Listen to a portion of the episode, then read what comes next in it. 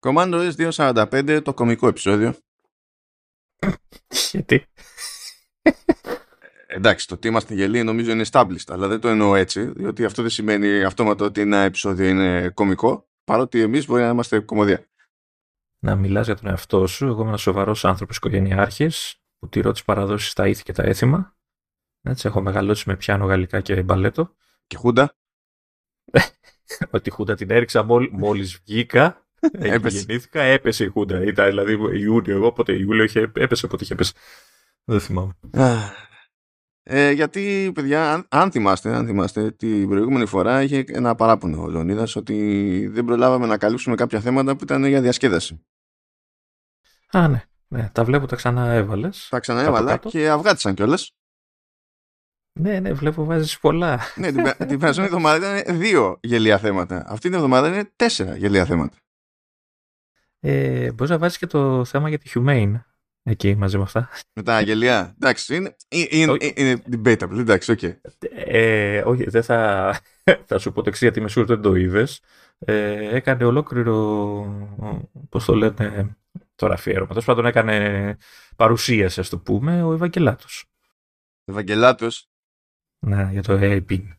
Καλά, Ευαγγελάτος. Στην, στην εκπομπή του. Ο Ευαγγελάτος, αν πέτυχε το όνομα κατά βάση, δηλαδή θα είναι θαύμα.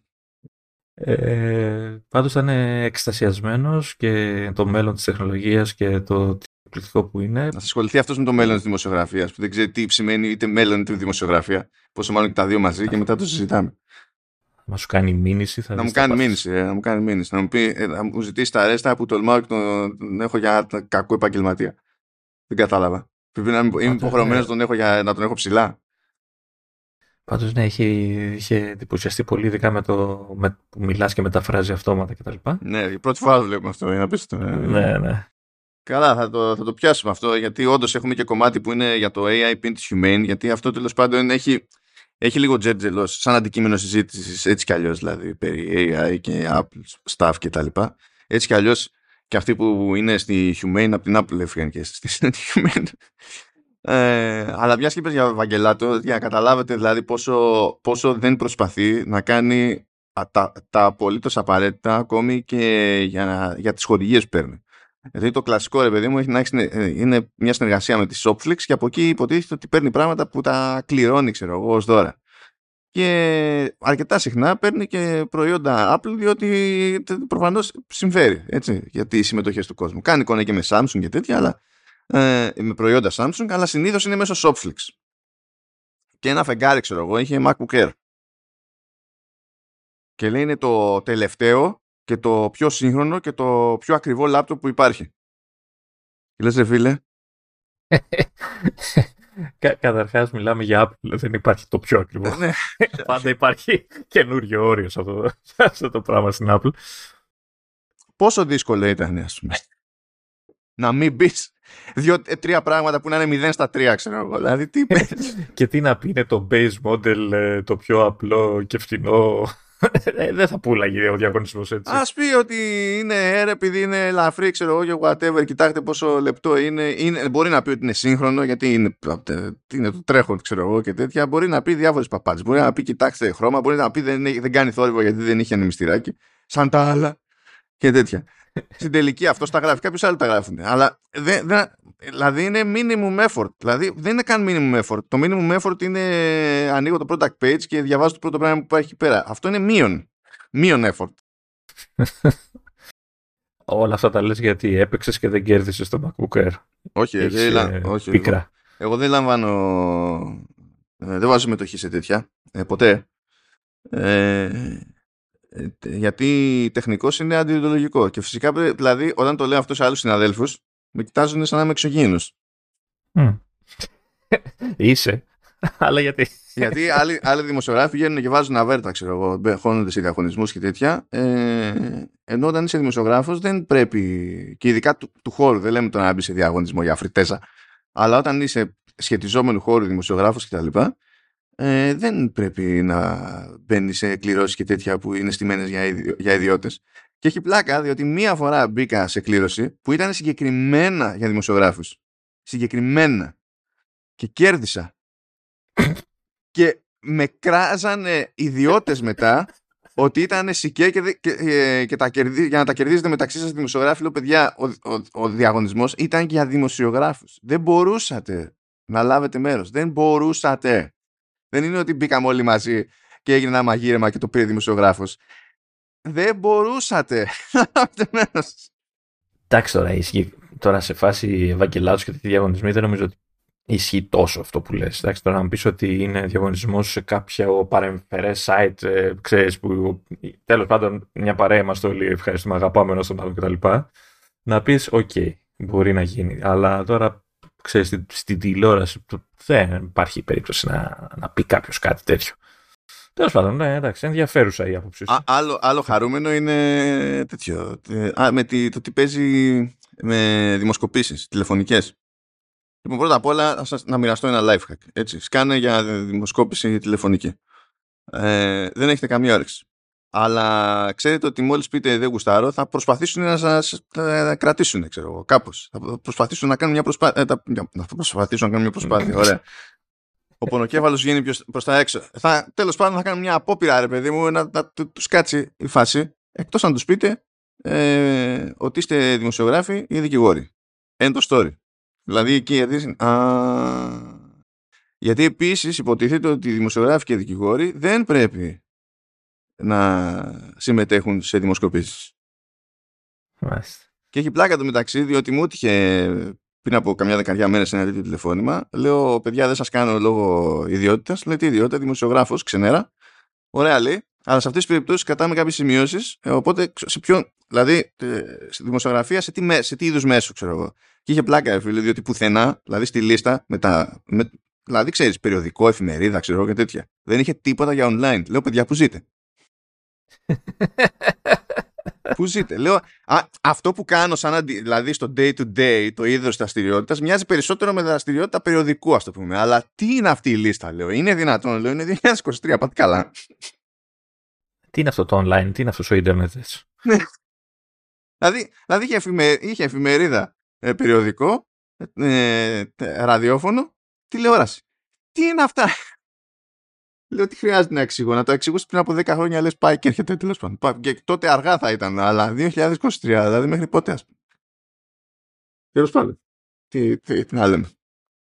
Anyway. Μ' αρέσει γιατί πάμε βάσει προγράμματος.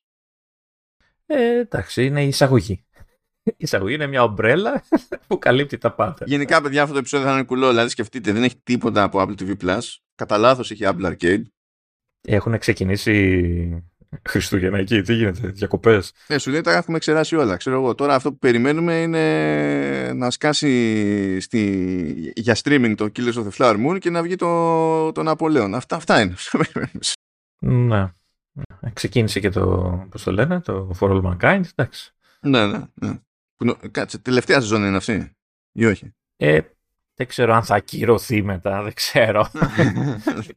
Πάντως είναι η τέταρτη, ναι πάμε εκεί πέρα για Apple Music που είναι τελείως από σπόντα διότι έκανε εκεί πέρα ένα update το ρημάδι το TikTok και όταν βλέπετε μια ιδέα που παίζει μια ηχητική ιδέα από πάνω ε, έχετε το περιθώριο να προσθέσετε στη, στη βιβλιοθήκη σας αυτή την ιδέα εφόσον, στη μουσική σας βιβλιοθήκη εφόσον αυτή η μουσική βιβλιοθήκη είναι Apple Music, Amazon Music ή Spotify. Ε, να ρωτήσω κάτι, επειδή με δηλώνω μαύρα μεσάνυχτα εδώ, ε, άσχετος τελείως με το TikTok, δεν έχω δει καν την εφαρμογή.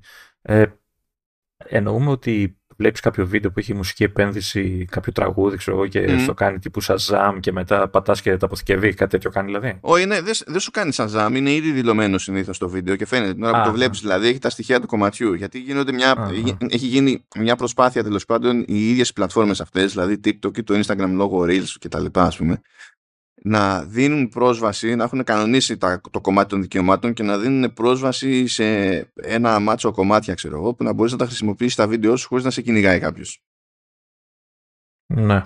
Okay. Αυτό δεν σημαίνει ότι μπορείς να πάρεις το βίντεο σου και να το πας μετά όπου θέλεις κτλ. Γιατί τα δικαιώματα έχουν εξασφαλιστεί για αυτή τη χρήση που είναι πιο πολύ one-off και τα συναφή. Απλά τώρα σου, λέει ότι, α, σου λέω ποιο, ποιο είναι το κομμάτι, στο λέω που στο λέω, έχει ένα κουμπί εδώ που άμα θες να βάλεις συλλογή στο κομμάτι, ξέρω Νομίζω είναι βολικό αυτό που βάλανε, έτσι. Ναι, ναι. ναι. Γιατί... Διαφορετικά ήθελε ένα έξτρα βήμα, δηλαδή ή να το ψάξει χειροκίνητα ή να κάνει Shazam. Που εντάξει, το Shazam λειτουργεί και με τον ήχο που παίζει το ίδιο, η ίδια συσκευή εκείνη την ώρα, ακόμα και με ακουστικά. Γιατί πηγαίνει και τραβάει τον ήχο του συστήματος. Δεν είναι ότι προσπαθεί να αναγνωρίσει μόνο από κάτι που παίζει από έξω. Ε, αλλά είναι έξτρα βήμα και εδώ δεν χρειάζεται από τη στιγμή που έτσι κι αλλιώς είναι γνωστό το κομμάτι, γνωστή ποσότητα, λες παμ παμ και γεια σας. Και αυτό ήταν το συγκλονιστικό νέο για Apple Music. Τώρα για Apple Arcade είχαμε πει ότι θα κάνουμε έστω μια φευγαλαία στάση στο Football Manager 2024 που είναι το παιχνίδι που πρέπει να είστε πάρα πολύ καλοί στα μήλα προκειμένου να αποφύγει να το παίξετε. Γιατί, γιατί Λεωνί. Ε, ε, γιατί είμαι σίγουρος ότι ένα 60, 70, 80% του κοινού δεν ξέρει τι είναι τα μήλα. Και είστε σε podcast για την Apple; Εννοώ το φρούτο, τα παιχνίδι, το παιχνίδι που αναφέρεις. Γενικά οτιδήποτε. Άμα είναι μήλο, πρέπει να, εδώ να είμαστε συντονισμένοι. Δαγκωμένο, αδάγκωτο, τι, τι, στρογγυλό στη μάπα, ό,τι να είναι. Τώρα θα έλεγα ότι το υπόλοιπο δεν ξέρει το Football Manager, αλλά επειδή είναι τίτλος που κάποτε συνδυόταν με ποσοστά υψηλά διαζυγίων και τέτοια έτσι, δηλαδή και καλά είχε αυτή τη φήμη, νομίζω ότι το ξέρουν οι περισσότεροι. Κοίτα, το Football Manager εξακολουθεί και χρονιά με τη χρονιά, ας πούμε, έχει μεγαλύτερο reach. Πιάνει περισσότερο κόσμο. Οπότε, ξέρεις, ε, έχει πέσει λίγο η. Όχι να το πω δημοφιλία, η. Το, δεν ακούγεται, ρε παιδί μου, ότι είναι σιγανό ποταμάκι πλέον. Παλιά ακούγονταν λίγο, νομίζω, πιο πολύ η φάση και όταν κυκλοφορούσε και λίγο πριν. Και, δηλαδή γινόταν ένα τζέρτζελο τώρα, απλά σκάει κάποια στιγμή και. Τώρα βγαίνουν 8.000 παιχνίδια δευτερόλεπτο. Δηλαδή έτσι κι αλλιώς να ξεχωρίσει μια φωνή μέσα στη βοή είναι πιο δύσκολο, ρε παιδί μου. Και το Football Manager είναι συνήθως γνωστή ποσότητα και οι αλλαγές που γίνονται κάθε χρόνο είναι αρκετά τεχνικές. Δηλαδή δεν είναι κάτι που θα το βγάλεις προς τα έξω, θα βγει ένα τρέιλερ και θα εντυπωσιάσεις κόσμο. Δεν, δεν υπάρχει. Ναι. Γιατί δεν έχει πολύ ωραία μενού και. Μπορεί και τα καλύτερα μενού να έχει πάλι. Δεν πρόκειται να πεις. κοιτάξτε, θα δείτε φοβερά μενού που Δηλαδή πρέπει να είναι κάποιος λαμμένος σαν και εμάς που να τους νοιάζουν UI, UX και τέτοια. Άσχετα με το αν έχεις να κάνεις με παιχνίδι ή όχι. Αλλά ναι, τέλος πάντων. Α, τι ωραία. Προσπαθώ να ανοίξω εδώ πέρα το comparison page του Football Manager και θυμήθηκα ότι η τελευταία beta του τελευταίου Safari, αλλά όχι σε Sonoma, σε, σε Ventura που τρέχω εγώ, ε, μου έχει καταστρέψει τη ζωή. Ε, μου το έστειλες το μήνυμα, σου έστειλα τη λύση και δεν καταλαβαίνω γιατί δεν το λύνεις. Για τον ίδιο λόγο που δεν λύνεις και στο δικό σου πρόβλημα. ναι. ε, αλλά δεν μου είπες τελικά τι, τι, τι παθαίνει, τι, τι έχεις πάθει με αυτό το πράγμα. Κάνω, δηλαδή βάζω τη δεύτερη μπέτα αυτής της έκδοσης του Safari, έτσι. Με τη μία ότι οποιαδήποτε σελίδα φορτώνει πιο αργά και όσο περνάει η ώρα, όλα κάνουν ακόμη περισσότερο χρόνο να φορτώσουν και δεν είναι ότι έρχονται λίγα-λίγα τα δεδομένα, είναι ότι μένει καινή η σελίδα και περιμένεις και κάποια στιγμή εμφανίζεται το περιεχόμενο. Και άμα περάσει αρκετή ώρα, ε, απλά η φάση είναι δεν φορτώνει ποτέ η σελίδα και πρέπει να κλείσεις τον σαφάρι και να το ξανανοίξεις. Και μετά λειτουργεί για λίγη ώρα, ξαναμπουκώνει και ξανά μανά. Με έχει, με, έχει, με έχει σκίσει αυτή η πέτα. Δεν καταλαβαίνω ποιο είναι το πρόβλημά σου.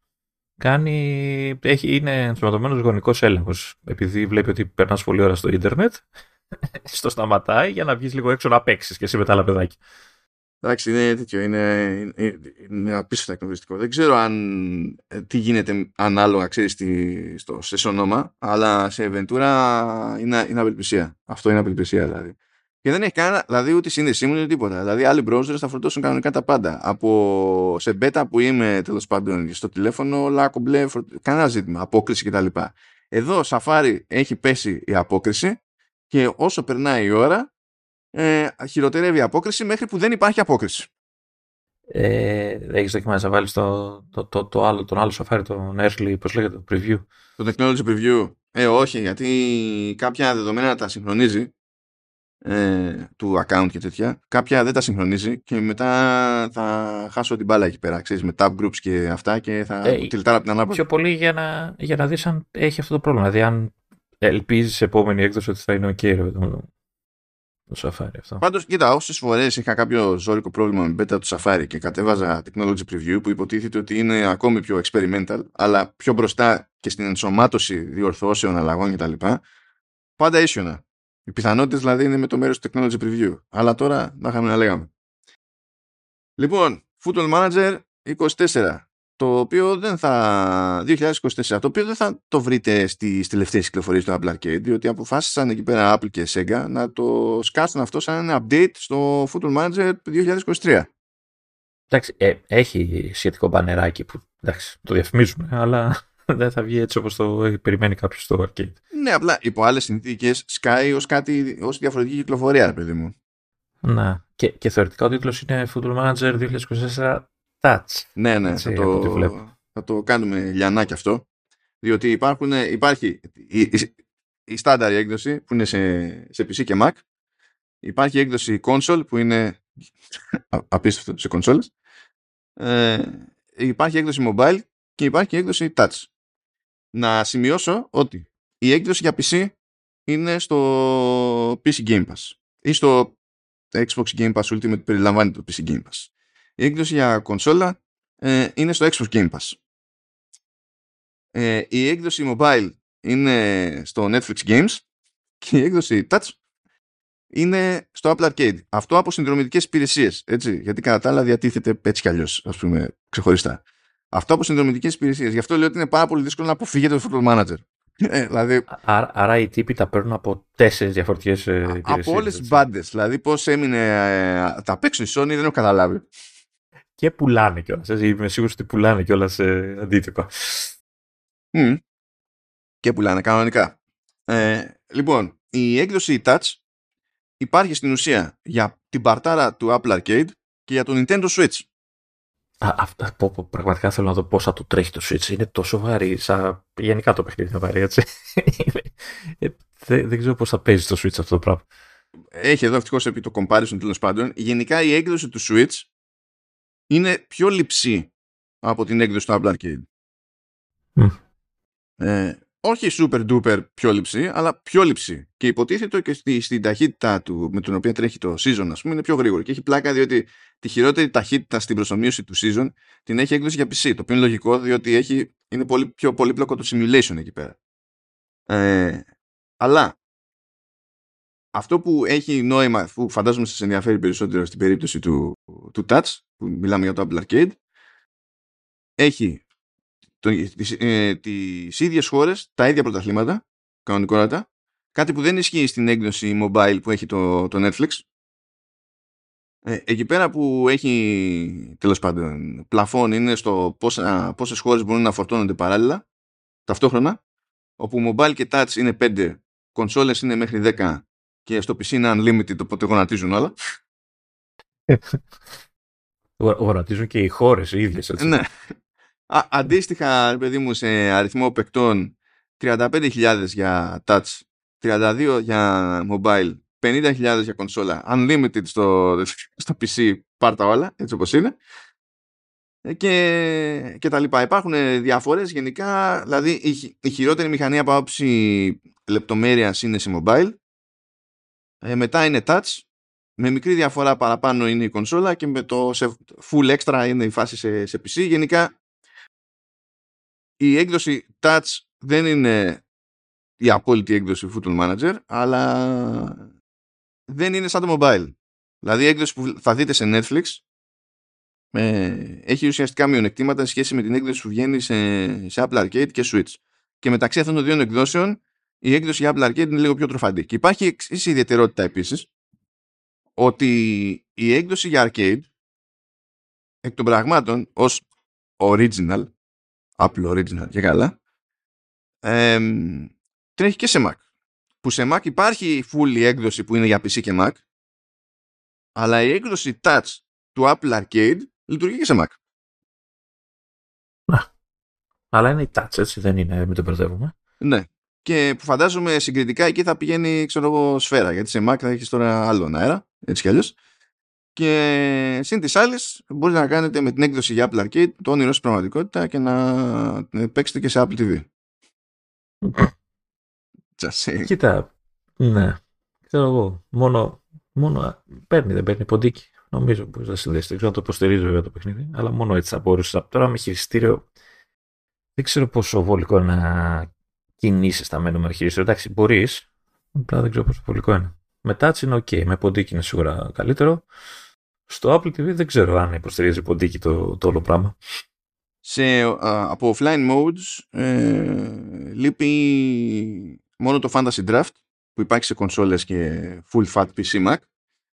Ε, αλλά δεν έχουν ούτε touch ούτε mobile δεν έχουν τα online modes που έχουν σε κονσόλες και σε PC δεν έχουν καθόλου δηλαδή online career, fantasy draft που έτσι κι αλλιώς αυτό λείπει ολόκληρο και στο offline και versus. Αυτά δεν υπάρχουν εκεί πέρα να το, να το ξέρετε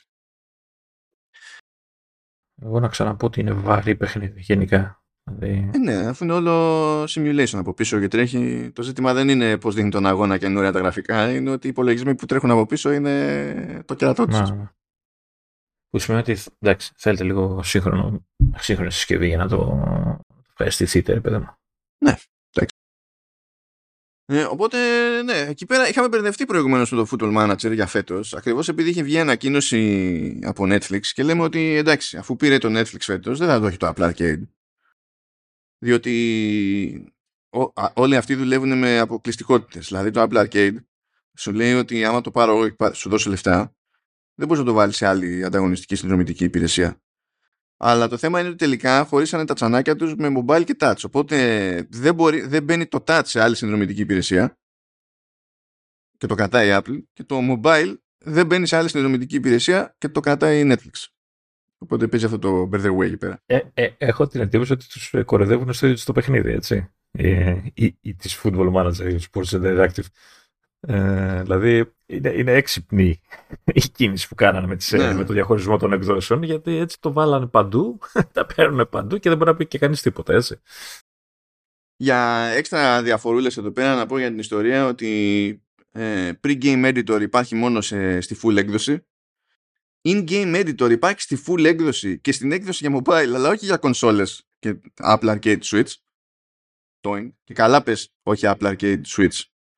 Αλλά το σηκώνεις στην έκδοση mobile και δεν το σηκώνεις στις κονσόλες. Τι είναι αυτό. Επίσης λέει optional game DLCs. Όχι σε PC Mac, ναι σε κονσόλες, όχι σε, σε mobile και touch. Τι, τι είναι αυτό; Μή, μήπως κάνα λάθος εδώ. Στο βάλω να γιατί πιθανότερο είναι να έχεις DLC στο PC παρά στο, στην κονσόλα, ας πούμε. Ναι, εντάξει, είναι πέσει ένα. Δηλαδή, απορώ... εγώ πιστεύω ότι μπερδεύεται και Sports Interactive από ένα σημείο για έπειτα. να σου πει, ξέρω, κομματιά να γίνει. Αλλά ναι. Cute. Cute face. Και αυτό, παιδιά, εμείς δεν είμαστε κατάλληλοι για να κάνουμε ανάλυση στο simulation του Football Manager. Έτσι, ε, δηλαδή, ε, νομίζω ήταν προφανές από την αρχή από την ανάλυση που μου κάνει σε features μόνο και χωρίς να πούμε τίποτα για το παιχνίδι. Ναι, έτσι, δηλαδή, ναι, εγώ το φόρτισα. Είμαι, είμαι σωστός επαγγελματίας. Το φόρτισα τέσσερα λεπτά πριν ε, ξεκινήσουμε. Έτσι, έτσι, δανείστηκα τάμπλετ για να το δω. Εντάξει. Ε, πάρα πολύ ωραία τα μένω, δεν καταλαβαίνω τίποτα. Έτσι, γεια σας. Και κέρδιζα ένα μηδέν στο, στο ημίχρονο πάντως. κέρδιζες. Οκ, okay, καλώς. Λοιπόν, πάει γι' αυτό. Αφήνουμε το Football Manager. Ε, λοιπόν, πάμε σε κάτι που είναι όντως σήμερα. Εμείς γράφουμε 15 του μήνα, 15 Νοεμβρίου, και όντως σήμερα προέκυψε αυτό. Έσκασε η Apple και λέει ότι θυμάστε που έλεγα για το Emergency SOS που υποστηρίζεται με iPhone, από iPhone 14 και έπειτα ότι θα το έχετε δύο χρόνια τσάμπα. Ε, πέρασε ένας χρόνος. Και λέει, never mind, ε, θα, θα έχετε στο σύνολο τρία χρόνια τσάμπε. Τώρα αυτό σημαίνει ότι ακόμα δεν είναι έτοιμο το σύστημα για να δικαιολογήσει κάποιο είδους πληρωμή; Είναι τόσο large η Apple; Όλα μαζί; Κοίτα, για να δικαιολογηθεί, σίγουρα δικαιολογείται πληρωμή, γιατί όλο αυτό έχει έξοδο. Έχει έξοδο και στο, στην αγορά bandwidth σε, σε δορυφόρους, που θα το πληρώνεις, ε, και σε άτομα. Δεν εννοώ αυτό. Δεν εννοώ αυτό. Εννοώ α, ότι αν είναι ακόμα, ξέρεις, είναι σε φάση τύπου beta, ρε παιδί μου, ακόμα και ξέρω, α, έτσι δεν το δικαιολογείται. Είναι ακόμα έτοιμο, τελείως, σούπερ τέλειο κτλ. Αυτό, αυτό εννοώ. Ότι έχει δικαιολογία να χρεώσει, εννοείται ότι έχει. Δεν ξέρω. Μπορεί να, έχει, μπορεί να σχετίζεται με ένα, με ένα από τα αστεία θέματα που έχουμε παρακάτω. Θα την ολοκληρώσουμε μετά τη σκέψη. Μπορεί, μπορεί, δεν ξέρω. Μπορεί. Είναι μια, μια, μια ιδέα είναι και αυτή. Να κάνουμε λίγο follow-up ε, για, για MacBook Pro και για, τα, και για τους M3 γενικά. Την προηγούμενη φορά είπαμε περισσότερο για M3 Pro. Αυτή τη φορά τέλος πάντων έχουμε απλά με, ε, μερικές λεπτομεριούλες εκεί για M3 κανονικό και M3 Max. Αλλά πρώτα να πούμε για, για SSD, που τι SSD τέλος πάντων, flash είναι αυτό, okay. ε, και μην πείτε, μα οι SSD έχουν flash. Ναι, ναι, ναι, αλλά SSD υποτίθεται ότι έχει και τη μορφή κάπου που περνιέται για drive και είναι κάπως και τα λοιπά, ενώ εδώ είναι κόλλησαν τα τσιπάκια πάνω και τέλος πάντων, ok. Okay. Ε... Μπο- μπορούμε να λέμε δίσκους να τελειώνουμε όλα μαζί. Που είναι όλο λάθος κατευθείαν. Δηλαδή. ναι, ναι, αλλά, αλλά έτσι καταλαβαίνουμε έτσι δηλαδή. Παιδιά, αν είστε, αν είστε από αυτούς που λέτε ε, SSD δίσκος, ήρθε, ήρθε η ώρα... Λοιπόν, έχετε δύο επιλογές. Έχετε δύο επιλογές. Ή να μας βάλετε πέντε αστέρια σε Spotify ή Apple Podcasts ή να κάνετε unfollow. Ή το ένα ή το άλλο. Σίγουρα, δηλαδή, σίγουρα κάτι πρέπει να κάνετε. Κάποια κίνηση πρέπει. Δηλαδή, κάποιος πρέπει να ρεφάρετε. Για αυτό το. Ε, δηλαδή, άμα λέτε SSD δίσκος. Είναι. Εντάξει. Είναι... άμα το λένε σωστά, δίσκος SSD. Ε, δεν, ε, η παρανόηση είναι ίδια. Το απλά είναι λίγο καλύτερη ναι. σύνταξη. αυτό. Δηλαδή. Είναι σαν το τέτοιο, σαν, σαν το RPG παιχνίδι, όπου με θίγει είναι μαχαίρι στην καρδιά κατευθείαν. Δηλαδή λες, ε, γιατί πρέπει να εξηγήσω ότι είναι το G στο RPG; Ε, γιατί θα μου πεις δεν είναι τυχαίο τέτοιο, τουλάχιστον μεταξύ ανδρών, το ότι παίζει μια ικανότητα να βρίσκουμε το σημείο G. Θα σου πει γιατί δεν βρίσκουμε όλο το άλλο, γιατί να βρούμε αυτό το G τι σημαίνει. Εντάξει, ok. Okay, Ωραία, αλλά... λοιπόν, μονάδα SSD. μονάδα SSD, εντάξει. Λοιπόν, ε, α, γενικά, αν θυμάστε, παίζανε γκρίνιες εκεί πέρα, γιατί σε μοντέλα με 256 GB ε, ήταν χαμηλότερες ταχύτητες επειδή στην ουσία είχε ένα module πάνω, ένα chip. Πέρσι αυτά δεν γινόντουσαν με τα περσινά μοντέλα. Ναι, καλά, σε MacBook Air που έχουν 256 εξακολουθεί παίζει αυτό το πράγμα.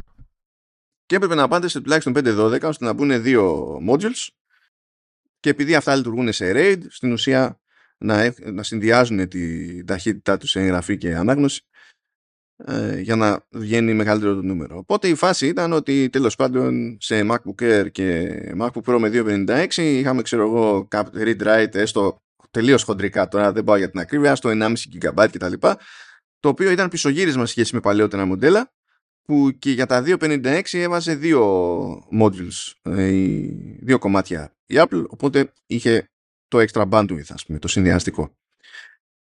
Τώρα, ε, αυτό που παίζει φέτος, τουλάχιστον με τα MacBook Pro, είναι ότι πρωτίστως δεν υπάρχει επιλογή για 256. Δηλαδή ξεκινάνε όλα με 512. So that's nice. Ε, αυτό σημαίνει στην πράξη ότι ε, βάζουν, τουλάχιστον για την ώρα, μπορεί του χρόνου να αλλάξουν γνώμη, για οικονομικούς λόγους, ε, βάζουν δύο modules που λειτουργούν σε RAID, οπότε κερδίζουμε από αυτό. Και έτσι, το, ας το πούμε ότι χοντρικά το read write πηγαίνει γύρω στα 3 GB το δευτερόλεπτο.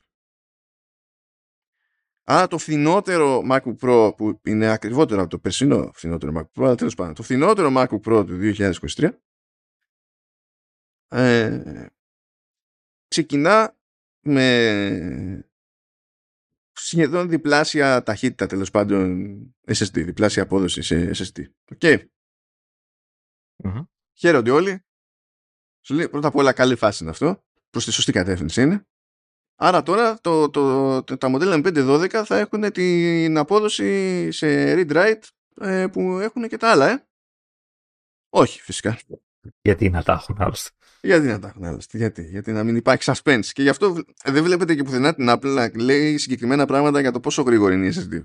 Παλιότερα έκανε τον κόπο γιατί χρησιμοποιούσε ένα, μια προσέγγιση σε όλα τα μηχανάκια σε μια κατηγορία. Τώρα δεν κάνει τον κόπο καν. Α, γιατί αυτό που η αλήθεια είναι ότι ισχύει όντως, γενικά ρε παιδί μου ισχύει, είναι ότι άμα βάζουμε περισσότερα modules, προφανώς έχουμε να εκμεταλλευτούμε περισσότερο. Δηλαδή το συνδυαστικό bandwidth καταλήγει και είναι υψηλότερο. Είναι ένας λόγος ας πούμε που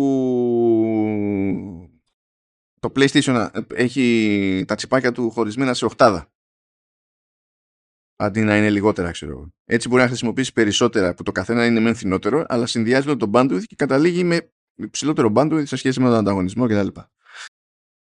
Οπότε, άμα πάτε στο 1 τέρα, που είναι η αμέσως επόμενη επιλογή, αντί για 3 GB το δευτερόλεπτο, πηγαίνει στα 6. Άρα έχει 4 τσιπάκια μέσα. Λογικά, ναι. Εκτός αν έχουν κάνει αλλιώς, βάζουν πάλι 2 αλλά διαλέγουν τσιπάκια με ψηλότερο bandwidth που και τα δύο μαζί φτάνουν εκεί. Μπορείς να παίξεις ποικιλοτρόπως, παιδί μου. Δεν είναι μια διαδρομή μόνο. Και η υψηλότερη επίδοση σε αυτό το τομέα προκύπτει απίστευτο στο, στη Jita. Δεν, δεν βρήκα νούμερο για, τα, για 2 και 4 τέρα για να μην ειλικρινείς. Βρήκα νούμερο για 8 τέρα. Ναι. Που εκεί πέρα είναι σχεδόν 8 γίγκα δευτερόλεπτο, ξέρω. Και το άλλο περίεργο που κάνει η Apple είναι ότι φροντίζει να έχει υψηλότερους πλέον ε, υψηλότερη ταχύτητα εγγραφής, που υποτίθεται ότι είναι το δύσκολο, παρά ανάγνωσης. Η ταχύτητα ανάγνωσης είναι συνήθως πιο κάτω από ότι ε, γίνεται εγγραφής.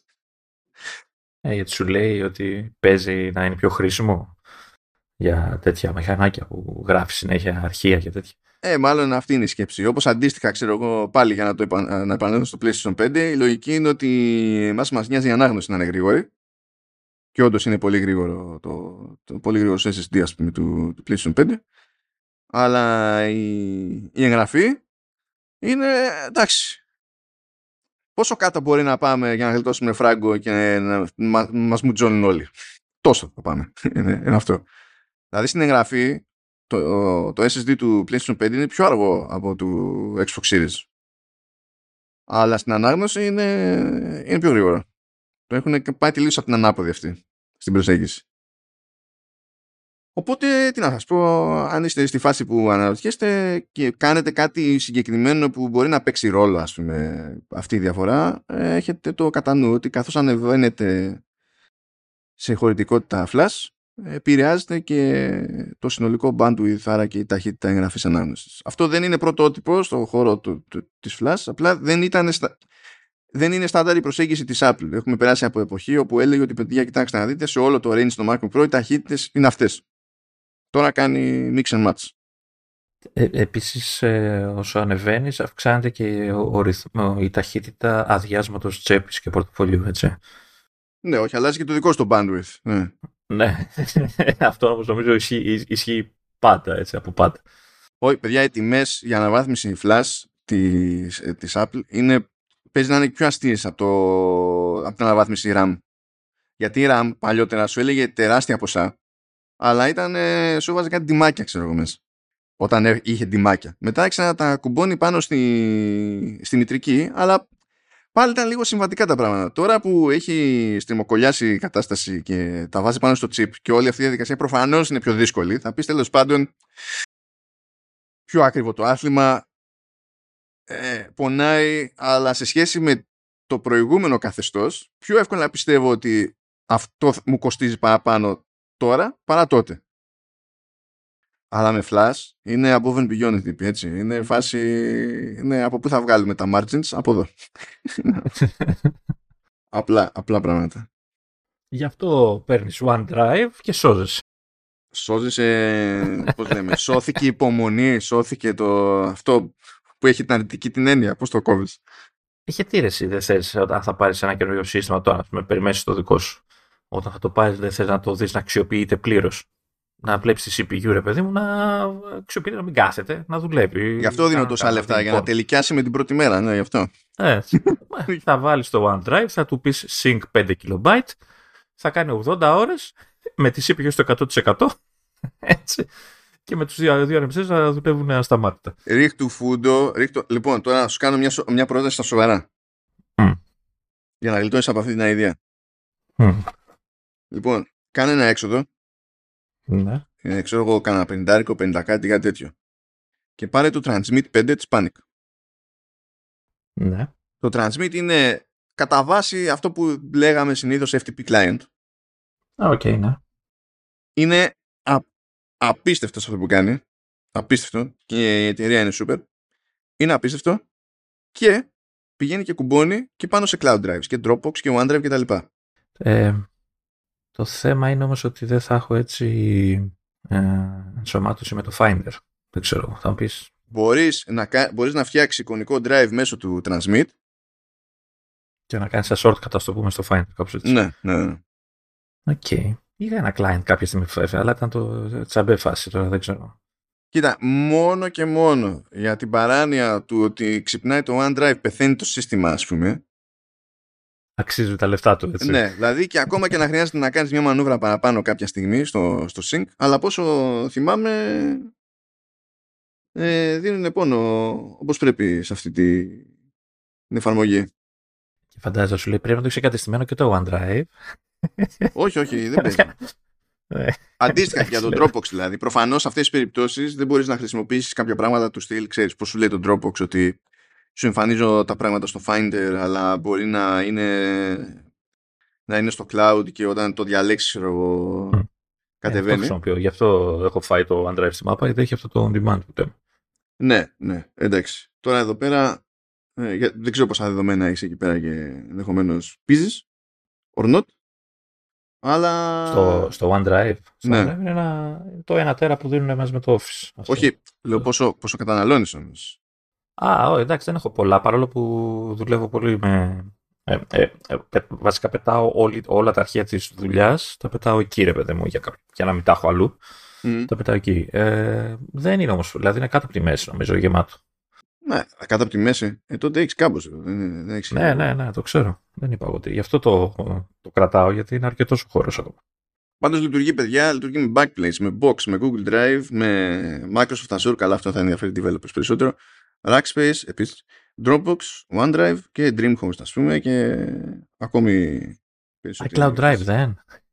Ναι, σας παρακαλώ. Καλά, αυτό τι να το κάνουν, αφού είναι στο σύστημα εκεί πέρα. ναι, ναι, εντάξει. Κοίτα, Ε. αν, έχει, αν έχει κάποιο τρόπο να, να έχω το, την εμπειρία που έχω τώρα, δηλαδή αυτό που είπες, αρχείο που είναι στο cloud, αλλά την ώρα που το θέλω το κατεβάζω επί τόπου, αν μπορεί να γίνει κάτι τέτοιο και με αυτό, να το κοιτάξω. Δες το. Δηλαδή, γιατί δεν είναι δουλειά αυτό που μου λες, ανοίγει. Δηλαδή, αποφασίσει το OneDrive ότι θα τσιτώσει το εξαπίνινο στο Mac Mini, ας πούμε, για να κάνει ένα sync. Δεν είναι σοβαρό αυτό το πράγμα. Πρέπει τώρα, καλά, ο, ο Intel του Mac Mini δεν θέλει και πολλά για να τσιτωθεί παρόλο του experience του. Παραμένει να μην είναι σοβαρό αυτό τώρα, σαν φάση. ναι, εντάξει. Ε, κοίτα, μέχρι τώρα ε, δεν δε, δεν δούλευε με το σωνόμα. Έκανα ολόκληρη αλχημία για να. Αλχημία, τέλος πάντων. Έκανα κουλή διόρθωση για να μπορέσω να το κάνω να δουλέψει. Εντάξει. Είναι επιτυχία. Μα είχε ενημερωθεί η Microsoft ότι έβγαινε τώρα το, το σώμα. Πού να το ξέρει; Ναι, έκανε δύο update από τότε που βγήκε το σώμα και θα, θα σου έλεγα τώρα. Και παρόλα αυτά το, το OneDrive, το app στο App Store, από, όταν το κατεβάζεις από το App Store, ε, γιατί το είχα, ξέρεις, το είχα κατεβασμένο από το, από το ίδιο το site της Microsoft για να είναι το πιο καινούριο που ξέρεις, να μην καθυστερούμε από το App Store. Ε, το App Store δουλεύει, το άλλο δεν δούλευε, τώρα δεν ξέρω αν το φτιάξα. Και λέω, τι να σου πω, μπράβο Microsoft, έβγε. Λοιπόν, για να πάμε εκεί πέρα. Ε, μερικά ψηλοπραγματάκια εκεί από M3 και M3 Max. Ε, γιατί βγήκαν ε, τέλος πάντων τις πιο τροφατά benchmarks ε, για να βγάλεις μια εικόνα να μην είναι μόνο του Geekbench ας πούμε και υποτίθεται ότι έχουν γίνει έτσι για την ιστορία στα χαρτιά και κάποιες συγκρίσεις με το Snapdragon X Elite που δεν διατίθεται ακόμη Απλά με τη λογική ότι αυτή, εκείνο το chipset το έχουμε σχολιάσει εδώ και θα είναι και το μπάσιμο που θα κάνει η Qualcomm σε αυτή την κατηγορία. Να πούμε ότι ξέρω εγώ και θα σκάσουν του χρόνου, να πούμε ότι να- θα βάλουμε εκεί να δούμε τι μπορεί να σημαίνει και, και τα λοιπά. Το χοντρό τώρα, τώρα το ρεζουμέ είναι ότι ο M3 ε, σε αντίθεση με τον M3 Pro έχει ουσιαστική βελτίωση σε σχέση με τον M2. Πράγμα που σημαίνει ότι ε, η εξέλιξη που έχει γίνει στους μεμονωμένους πυρήνες κτλ. είναι μία μελιτέα. Ως συνήθως είναι πολύ ψηλά σε single, ε, σε single core score, εντάξει, οκ, συναγωνίζεται εκεί με τους καλύτερους. Ε, τώρα, η φάση με το benchmarking είναι και λίγο περίεργη, γιατί που και που χρησιμοποιούνται και benchmarks τα οποία δεν τρέχουν native σε Mac, οπότε περνάνε μέσα από ροζέτα και δεν μπορείς να βγάλεις άκρη τους προκοπής εκεί. Είσαι με ερωτηματικό για ό,τι σημαίνει. Το ίδιο ισχύει και για, και για το gaming, το οποίο έχει πλάκα, γιατί βλέπω εδώ πέρα ένα τέτοιο, ας πούμε, ένα benchmark που είναι για την κατανάλωση. Και το, το Witcher 3 προφανώς και δεν είναι native. ε, ούτε, ούτε κατά λάθος δεν είναι native το Witcher 3 σε, σε Apple Silicon. Και το τρέχουν, ξέρω εγώ, σε M3 και σου λέει, επειδή κοιτάζουν για efficiency, για power efficiency, σου λέει και καλά πόσα frames βγαίνουν ανά watt κατανάλωσης. Και είναι ό- ό,τι πιο efficient υπάρχει στο σύμπαν, ξέρω εγώ, και τρέχει μέσα από ροζέτα. Φυσικά, σε, από άποψη output, ξέρεις, σε frames και τα λοιπά, δεν πιάνει καμία συγκλονιστική απόδοση στο widget. Μην φανταστείτε. Αλλά δεν, δεν είναι αυτό το point. Είναι ότι δουλεύει με αέρα κόντρα και καταφέρνει για κάθε frame που σου δίνει να καίει λιγότερο από οποιονδήποτε άλλο. Το οποίο είναι αστείο. Και από τους προηγούμενους. Ε, έτσι. Καλά, ναι ναι, ναι, ναι, ναι. Τώρα, σε σχέση με το, με το Snapdragon X Elite και τα λοιπά, ας πούμε, στα σκορ του που έχει εδώ, ε, δεν, δεν παίρνει κεφάλι. Μπαίνει παρακάτω. Το οποίο δεν είναι περίεργο από την άποψη ότι ο, το, ο M3 έχει τέσσερις μεγάλους πυρήνες, τέσσερις μικρούς και ο Snapdragon X έχει 12 μεγάλους. Οπότε θα πεις κερατά. Ε, βέβαια, ναι, βέβαια ε, για να τα πετύχει τέλος πάντων αυτά ο, το Snapdragon X Elite δουλεύει μονίμως σε πολύ ψηλότερα watt σε σχέση με, με M3. Δηλαδή μετρήσεις που έχει δώσει η ίδια η Qualcomm είναι σε 23 watt και σε 80 watt. 23 watt το M3 ο απλός δεν τα βλέπει ούτε με κι άλλη. Οπότε ναι μεν, αλλά με περισσότερα watt ξέρουμε, ξέρουμε όλοι. Ναι. Θύμησε μου, ο, ο, M3 δεν μπορεί να σηκώσει να, να πεις ότι θα δώσω παραπάνω ρεύμα τώρα, ξέρω εγώ, για να, να κάνει κάποιο τύπο overclocking, ας το πούμε κάπως έτσι. Αυτό το high power mode που, είχα, που λέγαμε την άλλη φορά δεν είναι ουσιαστικά... Μα δεν αλλάζει η συμπεριφορά του chip. Το high power mode που λέγαμε στα MacBook Pro υπάρχει με τη λογική ότι τσιτώνω τους ανεμιστήρες ώστε να δώσεις περισσότερο πόνο πριν έρθει η ώρα για throttle. Αλλά το ταβάνι είναι ίδιο. Άρα, άρα δεν κάνει. Δεν κάνει καθόλου ουσιαστικό overclock. Δηλαδή, γιατί μου λες εδώ ότι ο άλλος κάνει. Έχει δύο μετρήσει, και 80 και, και 23 watt, ξέρω εγώ. Ναι, αυτά έχει δώσει η ίδια η Qualcomm. Ναι, ναι, ναι. Δηλαδή. ναι. Ενώ, ενώ ξέρεις αν ε, ε, θα μπορούσε να γίνεται σε φάσεις που θες ε, super duper. Για να, κατα... για να καταλάβεις, το συνδυαστικό ταβάνι του M3 Max είναι 55 watt. Και το μπάσιμο που κάνει τώρα η πρώτη κίνηση που θα κάνει του χρόνου η Qualcomm ε, για να πάει και να ρίξει ουσιοδός έτσι είναι συν 70% σχέση με τον M3 για να πάει να δώσει τον M3 τον απλό συν 70% να του ρίξει κεφάλι σε multi-core τουλάχιστον γιατί σε single core δεν ε, θέλει περισσότερα watt θέλει, θέλει 40% παραπάνω κατανάλωση από τον M3 Max ναι Εκεί κρίνεται το, το θέμα στην όλη φάση. Αλλά γενικά ο M3 σαν σούμα ε, είναι τέλος πάντων είναι βελτίωση της προκοπής. Και συνήθως συναγωνίζεται επεξεργαστές που καίνε πολύ περισσότερο για να πιάσουν ανάλογα αποτέλεσμα ή για να του ρίξουν και στα αυτιά. Δεν έχει σημασία και, και είναι πολύ περισσότερο για να το καταφέρουν. Κάτι που φυσικά μας ενδιαφέρει, καθότι συνήθως τα συναντάμε αυτά σε λάτου, οπότε όταν λέμε και με, και με και την μπαταρία μαζί, έτσι. Ακριβώς. Και θα είμαι περίεργος για την περίπτωση του Snapdragon, ακριβώς επειδή άμα ρυθμιστεί να πηγαίνει τόσο. Γιατί εξαρτάται και τον κατασκευαστή που θα χρησιμοποιήσει το chip, έτσι. Μπορεί να του βάλει πλαφόν. Αλλά άμα πεις ότι το βάζω σε λάπτοπ και του δίνω το περιθώριο να κάψει 80 W, ε, η μπαταρία θα πηγαίνει περίπατο, ξέρω εγώ.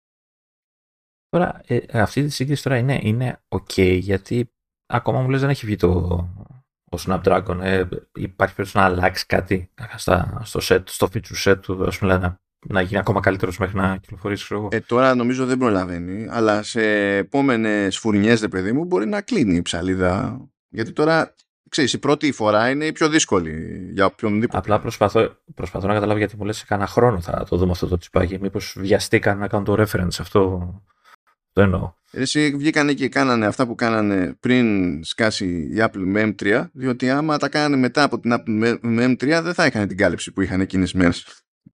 Να. Είναι απλά πραγματάκια. Αλλά δηλαδή, ακόμη και στην περίπτωση του, για να καταλάβετε τώρα, Snapdragon X Elite στα 23W σε multi-core πιάνει χ επίδοση. Έτσι. Τουλάχιστον στο, γιατί εξαρτάται τώρα και από το benchmark, τουλάχιστον στο, κοιτάξτε το Geekbench πιάνει χ επίδοση, όποια είναι. Ε, για να, πάει, για να κερδίσει 8% παραπάνω πηγαίνει από τα 23 W στα 80. Να. Και τα πράγματα, δηλαδή αλλού η διαφορά πηγαίνει, να σου πω, είναι, Ξακολουθεί να μην αξίζει τον κόπο νομίζω με τη διαφάση στην κατανάλωση, αλλά μπορεί να είναι μεγαλύτερη. Α πούμε στο Cinebench 2024, στο Multicore, σου λέει χ απόδοση στα 23 W, ο Snapdragon, και για να, για να πάει συν 28% απόδοση πηγαίνει στα 80. Δηλαδή πρέπει να κάνει πολλαπλάσια άλματα σε κατανάλωση για να έχει αυτά τα κέρδη. Και θα δούμε που θα οδηγήσει αυτό. Και τι και πώς. Τέλος πάντων, αυτά, it is what it is. Ε, τώρα για την περίπτωση του, του M3 Max, εκεί πέρα είναι, είναι μεγάλο το άλμα. Αλλά έχουμε ασχοληθεί περισσότερο τις προηγούμενες φορές με M3 Max. Εκεί που έπαιζε ένα θεωρητικό ερωτηματικό ε, το οποίο τέλος πάντων το τι σημαίνει στην πράξη του καθενός είναι αρκετά σχετικό ακόμα. Α, είναι με τη GPU ρε παιδί μου, που πηγαίνει και κάθεται η GPU του. Mm. Τουλάχιστον στην έκδοση που είναι full έτσι και έχει 40 πυρήνες. Και φαίνεται μέχρι στιγμής φαίνεται να πέφτει ε, κάπως πάνω από τη 4070 σε έκδοση για laptop Μιλάμε τώρα για desktop. Δεν συγκρίνουμε με desktop. Εκεί πέρα δεν, δεν πιάνει. δεν φτάνει τέτοια επίπεδα κανένα λόγο. Και ανάλογα τώρα με το benchmark πέφτει μια ιδέα ή παραπάνω από μια ιδέα πίσω από τη 40-80 για laptop. Τώρα αν θέλετε μια τάξη μεγέθους για το τι σημαίνει 40-80 για laptop, η 40-80 για laptop είναι μια υποχρονισμένη 40-70 για desktop. Εντάξει, δεν είναι μικρό έτσι το επίτευγμα. Μιλάμε για κάρτα εξειδικευμένη εκεί. Ναι, απ' την άλλη βέβαια θα σου πει κάποιος ότι για να πάρω εγώ αυτή την κάρτα σε PC laptop πρέπει να δώσω ξέρω εγώ χίλια τόσα και να πάρεις εσύ κάτι ανάλογο σε ναι, ναι, Mac πρέπει να δώσεις ένα σπίτι. Το οποίο ισχύει. Ε, και επίσης, ωραία και την πήρες.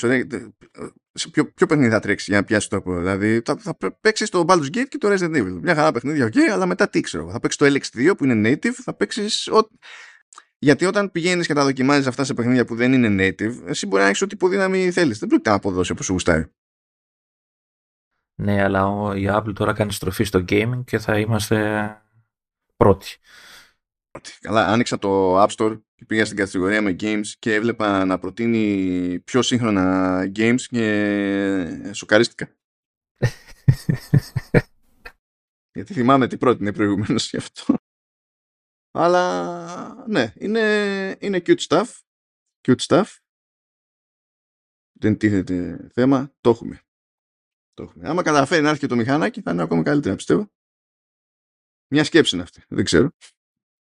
Ε, ε, καμία ανακοίνωση; Γιατί λέγανε γενικό λόγο φορά. Όχι, δεν έχουν κάνει μια ανακοίνωση, αλλά σε ένα ξένο podcast που ακούω που έχουν παραγγείλει όλοι οι MacBook με M3 Max, ο ένας κατάφερε και παρέλαβε παρότι η Apple δεν έχει πει από πότε ξεκινάνε οι παραδόσεις για μοντέλα με M3 Max. Δεν ξέρω τι έκανε, γιατί δεν το πήρε ε, ως δημοσιογράφος ε, για να κάνει δοκιμή που μετά στη...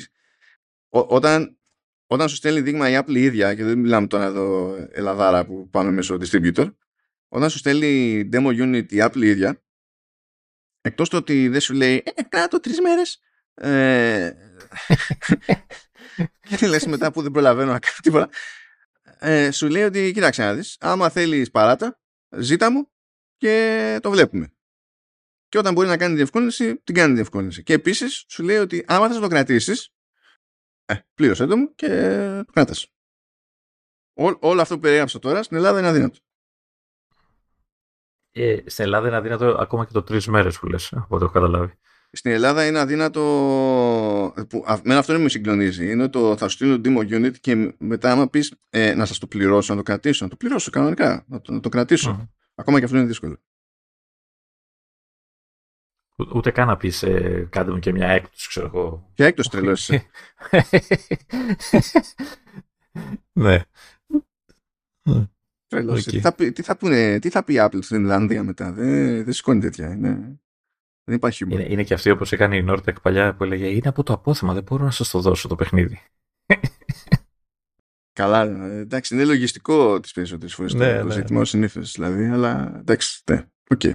Τέλος πάντων, αφήσουμε τα τσιπόνια και πάμε τέτοιο special video διότι έκανε ένα κονέ εκεί πέρα. Βγήκε νέα beta ε, για iOS που προσέθεσε τη, τουλάχιστον σε iPhone 15 Pro και Pro Max είναι, είναι και στα απλά γιατί έχει, δεν θυμάμαι τώρα εξαρτάται από το πώς είναι στημένες οι κάμερες βασικά.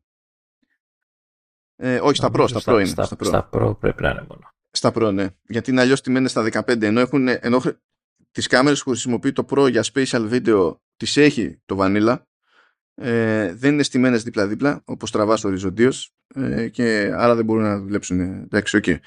λοιπόν, ε, μπήκε αυτή η δυνατότητα στη, στην beta και φρόντισε και μάζεψε και κάποιους δημοσιογράφους στη Νέα Υόρκη η Apple για να κάνουν ε, δοκιμούλα αλλά αυτοί τι κάνανε και είδανε το βίντεο που είχε τραβήξει η Apple και τραβήξανε οι ίδιοι δικά τους και μπορέσαν να τα δούνε μετά σε Vision Pro και να προσπαθήσουν και την εφαρμογή Photos σε Vision Pro. Δεν τους αφήσαν να κάνουν τίποτα άλλο όμως. Δεν μπορούσαν να βγουν από την εφαρμογή mm. και τα λοιπά. Δεν τους αφήσαν καν να πατήσουν το κουμπί που έχει το Vision Pro για να τραβήξουν ε, spatial video. Προφανώς δεν είναι έτοιμο ακόμα. Εντάξει. Δεν ξέρω αν θα είναι έτοιμο ακόμα. Μπορεί, να σου πω κάτι, μπορεί το αποτέλεσμα από Vision Pro να είναι. Χειρότερο. Όχι, μπορεί να είναι καλύτερο, τουλάχιστον σε ε, ε, αίσθηση βάθους, διότι οι κάμερες είναι σε μεγαλύτερη απόσταση μεταξύ τους. Από άποψη αισθητήρων πιστεύω ότι και γενικής ποιότητας εικόνας ε, ίσως να είναι καλύτερα στο, στο iPhone.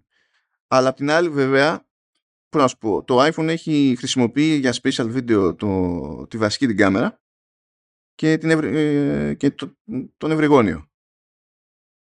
Και επειδή προφανώς άλλο οπτικό πεδίο έχει κάθε μια, ε, πηγαίνει και κροπάρει στον ευρυγόνιο που εκεί είναι χειρότερος ο αισθητήρας και είναι και το δεκάρι. Άρα όταν κροπάρει μένει και λιγότερο πράγμα σε pixels τέλος πάντων σε σχέση με, το, με τον μεγάλο κτλ.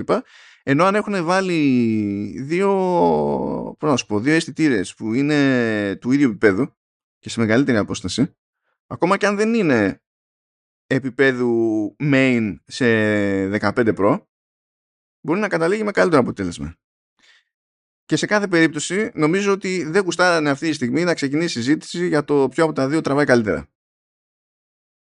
Ναι. Οπότε γι' αυτό σου λέγανε μην τραβήξετε εδώ.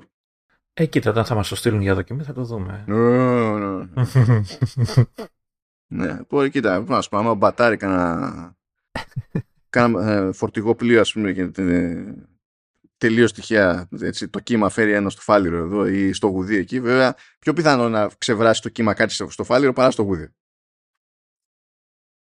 Εσύ, για σένα χρειάζεται αλεξίπτωτο, αλλά ε, πάει για, γίνεται πιο πράσινη η Apple και χρησιμοποιεί πιο συχνά πλοία τώρα, οπότε δεν σε βλέπω. δεν σε βλέπω. Λοιπόν, τώρα το ρεζουμέ εδώ πέρα είναι ότι αναγκαστικά τα βίντεο εδώ είναι σε ανάλυση 1080p και 30 frames. Ναι. Διότι διαφορετικά μάλλον μπουκώνει το σύμπαν. Και αυτός μάλλον είναι και ένας λόγος που η προβολή των βίντεο στο Vision Pro ε, παίζει με ένα εφέ, ξέρεις, που είναι σαν να βλέπεις κάτι ονειρικό, παίζει, όχι, όχι θολούρα, αλλά τέλος πάντων, δεν, δεν προσπαθεί να σου δείξει το βίντεο έτσι ψυχρά ρε παιδί μου, όπως ε, θα σου δείξει ένα άλλο βίντεο. Όταν τραβάς, λέει τέλος πάντων, καλά τραβάει σε HVC, ok, ε, τραβάει στην ουσία βίντεο και από τις δύο κάμερες, πράγμα που σημαίνει ότι κάθε δευτερόλεπτο spatial βίντεο που τραβάς με iPhone 15 Pro σε αυτή την ανάλυση και αυτό το frame rate πιάνει διπλάσιο χώρος σε σχέση με ένα απλό βίντεο σε αυτή την ανάλυση και αυτό το frame rate από το ίδιο τηλέφωνο. Οπότε get ready. Ε, φαντάζομαι ότι απλά μπουκώνει το σύστημα ας πούμε και είναι... αλλά και να μην μπουκώνει το, το chipset ε, σίγουρα δεν του δίνει συγκλονιστικά περιθώρια ο ευρυγόνιος που είναι το δεκάρις και πρέπει να κροπάρει για να ταιριάξει το οπτικό του πεδίο με αυτό του, του main όταν θα δούμε κάποια μεγάλη αναβάθμιση, ας πούμε, ειδικά σε ανάλυση στο νευρυγόνιο, τότε φαντάζομαι θα δούμε και βελτίωση στο ποιοτικό ταβάνι των special video. Πάντως οι εντυπώσεις ήταν θετικές. Είναι δύσκολο ακόμη και για αυτούς που έμειναν με συγκεκριμένες εντυπώσεις από τη δοκιμή να μεταφέρουν πώς τους φαίνεται αυτό στο Vision Pro γιατί κανένας μας δεν έχει σημεία αναφοράς ας πούμε, για να συνεννοηθούμε μεταξύ μας. Οπότε it is what it is σε αυτή τη φάση. Και φυσικά όταν έχετε τραβήξει και θέλετε να το δείτε το βίντεο στο τηλέφωνο θα το δείξει όπως δείχνει ένα οποιοδήποτε άλλο κανονικό βίντεο. Ε, από τα περίεργα της ζωής είναι ότι θα μπορούμε όσο νούπο να τραβάμε τέτοια βίντεο χωρίς να έχει βγει το Vision Pro αλλά δεν θα μπορούμε να τα κάνουμε edit ως spatial video. Θα πρέπει να περιμένουμε να βγει το Vision Pro και ύστερα ή κάπου εκεί πέρα θα γίνουν update σε iMovie, Final Cut και τα λοιπά για να μπορείς να τα πειράζεις. Α, άχρηστο θα πάει για μας λοιπόν. Τουλάχιστον είναι ένα mode στο, στο, στο βίντεο της κάμερας. Δηλαδή βάζεις το βίντεο κανονικά και έχει ένα κουμπί ρε παιδί μου. Που το πατάς, ενεργοποιείται το special video. Το ξαναπατάς, απενεργοποιείται. Δεν πρέπει να πας σε τελείως άλλη επιλογή στην κάμερα. Είναι εύκολα, δηλαδή ενεργοποιείται εύκολα αυτό. Ναι. Απλά σε πρώτη φάση, τουλάχιστον στην beta, είναι ανενεργό. Δηλαδή πρέπει να πας στα settings της κάμερας και να πεις, δηλαδή, βγάλε μου την επιλογή και τότε εμφανίζεται το conview στο, στο camera και up to you το, το υπόλοιπο. Και that's that. Και τώρα, παιδιά, να κάνουμε κάτι που σημαίνει σπάνια σε Command Θα παρατήσουμε την Apple και θα ασχοληθούμε σχεδόν με οποιοδήποτε άλλο. Πού θα, θα πάμε για καρφίτσες, πού θα πάμε; Πάμε για καρφίτσες, πάμε για καρφίτσες. Λοιπόν, ε, η Humane ε, είπε να ε, αποκαλύψει το πλάνο της για το AI PIN. Το AI PIN είναι, τέλος πάντων, όπως υπονοεί το όνομα, είναι σαν καρφίτσα. Δεν είναι όμως καρφίτσα από την άποψη ότι χρησιμοποιεί μαγνήτες για να μείνει στο ρούχο. Δηλαδή βάζουμε το PIN προς τα έξω και από πίσω από το ύφασμα βάζουμε το μαγνήτη που ταυτόχρονα είναι και μπαταρία ε, και κάνει snap και μένει. Άρα είναι μαγνηφίτσα; Ή μαγνηφίτσα. Αυτό εντάξει, ε, μπλέξει μετά με Magnific και τέτοια και το κάνεις ολόκληρο πλάνο ναι. πρόθεσης. Μια χαρά, μια χαρά. Μια χαρά. Ε, και γίνεται μια περίεργη συζήτηση γενικά με αυτό. Πρώτα απ' όλα, εντάξει, ε, ε, οι τύποι ξεκίνησαν την αποκάλυψη του τελικού, της τελικής μορφής του προϊόντος σε ένα δεκάλεπτο βίντεο και θεώρησαν ότι η πρώτη πληροφορία που ήταν λογικό να ξέρουμε είναι σε ποια χρώματα βγαίνει. Γιατί ρε φίλε, επειδή είσαι ε, στραβός. Ρε φίλε, πας να βγάζεις ένα άλλο είδος προϊόντος τελείως. Έτσι, και πρέπει πάνω απ' όλα να μου δείξεις ότι υπάρχει λόγος να με νιάξει. Και μέρος της επικοινωνίας της Humane βασίζεται στην ιδέα ότι εμείς κινούμαστε προς μια κατεύθυνση που κάτι σαν το AI PIN δεν θα συμπληρώσει τις υπόλοιπες συσκευές σας και τα λοιπά, ξέρω εγώ, αλλά θα αντικαταστήσει το smartphone. Οπότε βγαίνουμε σε τρία χρώματα. Καταλαβαίνεις. Ε, οι τύποι έχουν κάνει εντάξει, τελείως δηλαδή ε, ε, ε, προσέγγιση Apple στο, στο μαρκετάρισμα συγκεκριμένων δυνατοτήτων. Δηλαδή έχουν κάνει branding σε οτιδήποτε. Δηλαδή έχουν ένα ηχείο πάνω. Έτσι. Και το λένε τέτοιο, Personic Speaker. Ωραία. Έχουν προβολή με laser στο χέρι, γιατί δεν έχει οθόνη αυτό πάνω. Και τη λένε, ε, το λένε αυτό laser ink display. Που ισχύει το laser, δεν υπάρχει ink και δεν υπάρχει display. Αλλά πήγανε, δηλαδή, ή, ε, δεν διαφωνώ με τις, με τις, με τις ονομασίες αυτές. Οι, οι ονομασίες είναι cool. Δηλαδή έχουν πάει. Το οποίο δεν είναι περίεργο γιατί ο τυπάς, άμα δείτε το βίντεο τέλος πάντων, ε, αυτός έφυγε από την Apple και ήταν και αρκετά senior στην Apple. Δεν ήταν. Ήμουν κάπου ένας engineer από τους πολλούς, ξέρω, ξεχασμένος και σκούδια χέρια. Ε, και του έχουν μείνει όλα τα κουσουριά. Δεν φαίνεται αυτό. Και λέει λοιπόν, τέλος πάντων, για να βγάλουμε τα τελείως βασικά από τη μέση, αν, αν, αν αυτοί θέλουν να ξεκινήσουν με τα χρώματα, μπορούμε και εμείς να ξεκινήσουμε με τις τιμές. λέει θα κάνει 7 εκατοστάρικα, αλλά για να λειτουργεί θέλει και συνδρομή 24 δολάρια το μήνα, που στην ουσία με αυτή τη συνδρομή εξασφαλίζεται και το έξοδο για τη χρήση των μοντέλων AI. Αυτό κυρίως. Και ε, η επικοινωνία μέσω δικτύου κινητής που έχουν κάνει κονέ εκεί πέρα με T-Mobile. Διότι κάπως πρέπει να πηγαίνουν πέρα εδώ τα δεδομένα.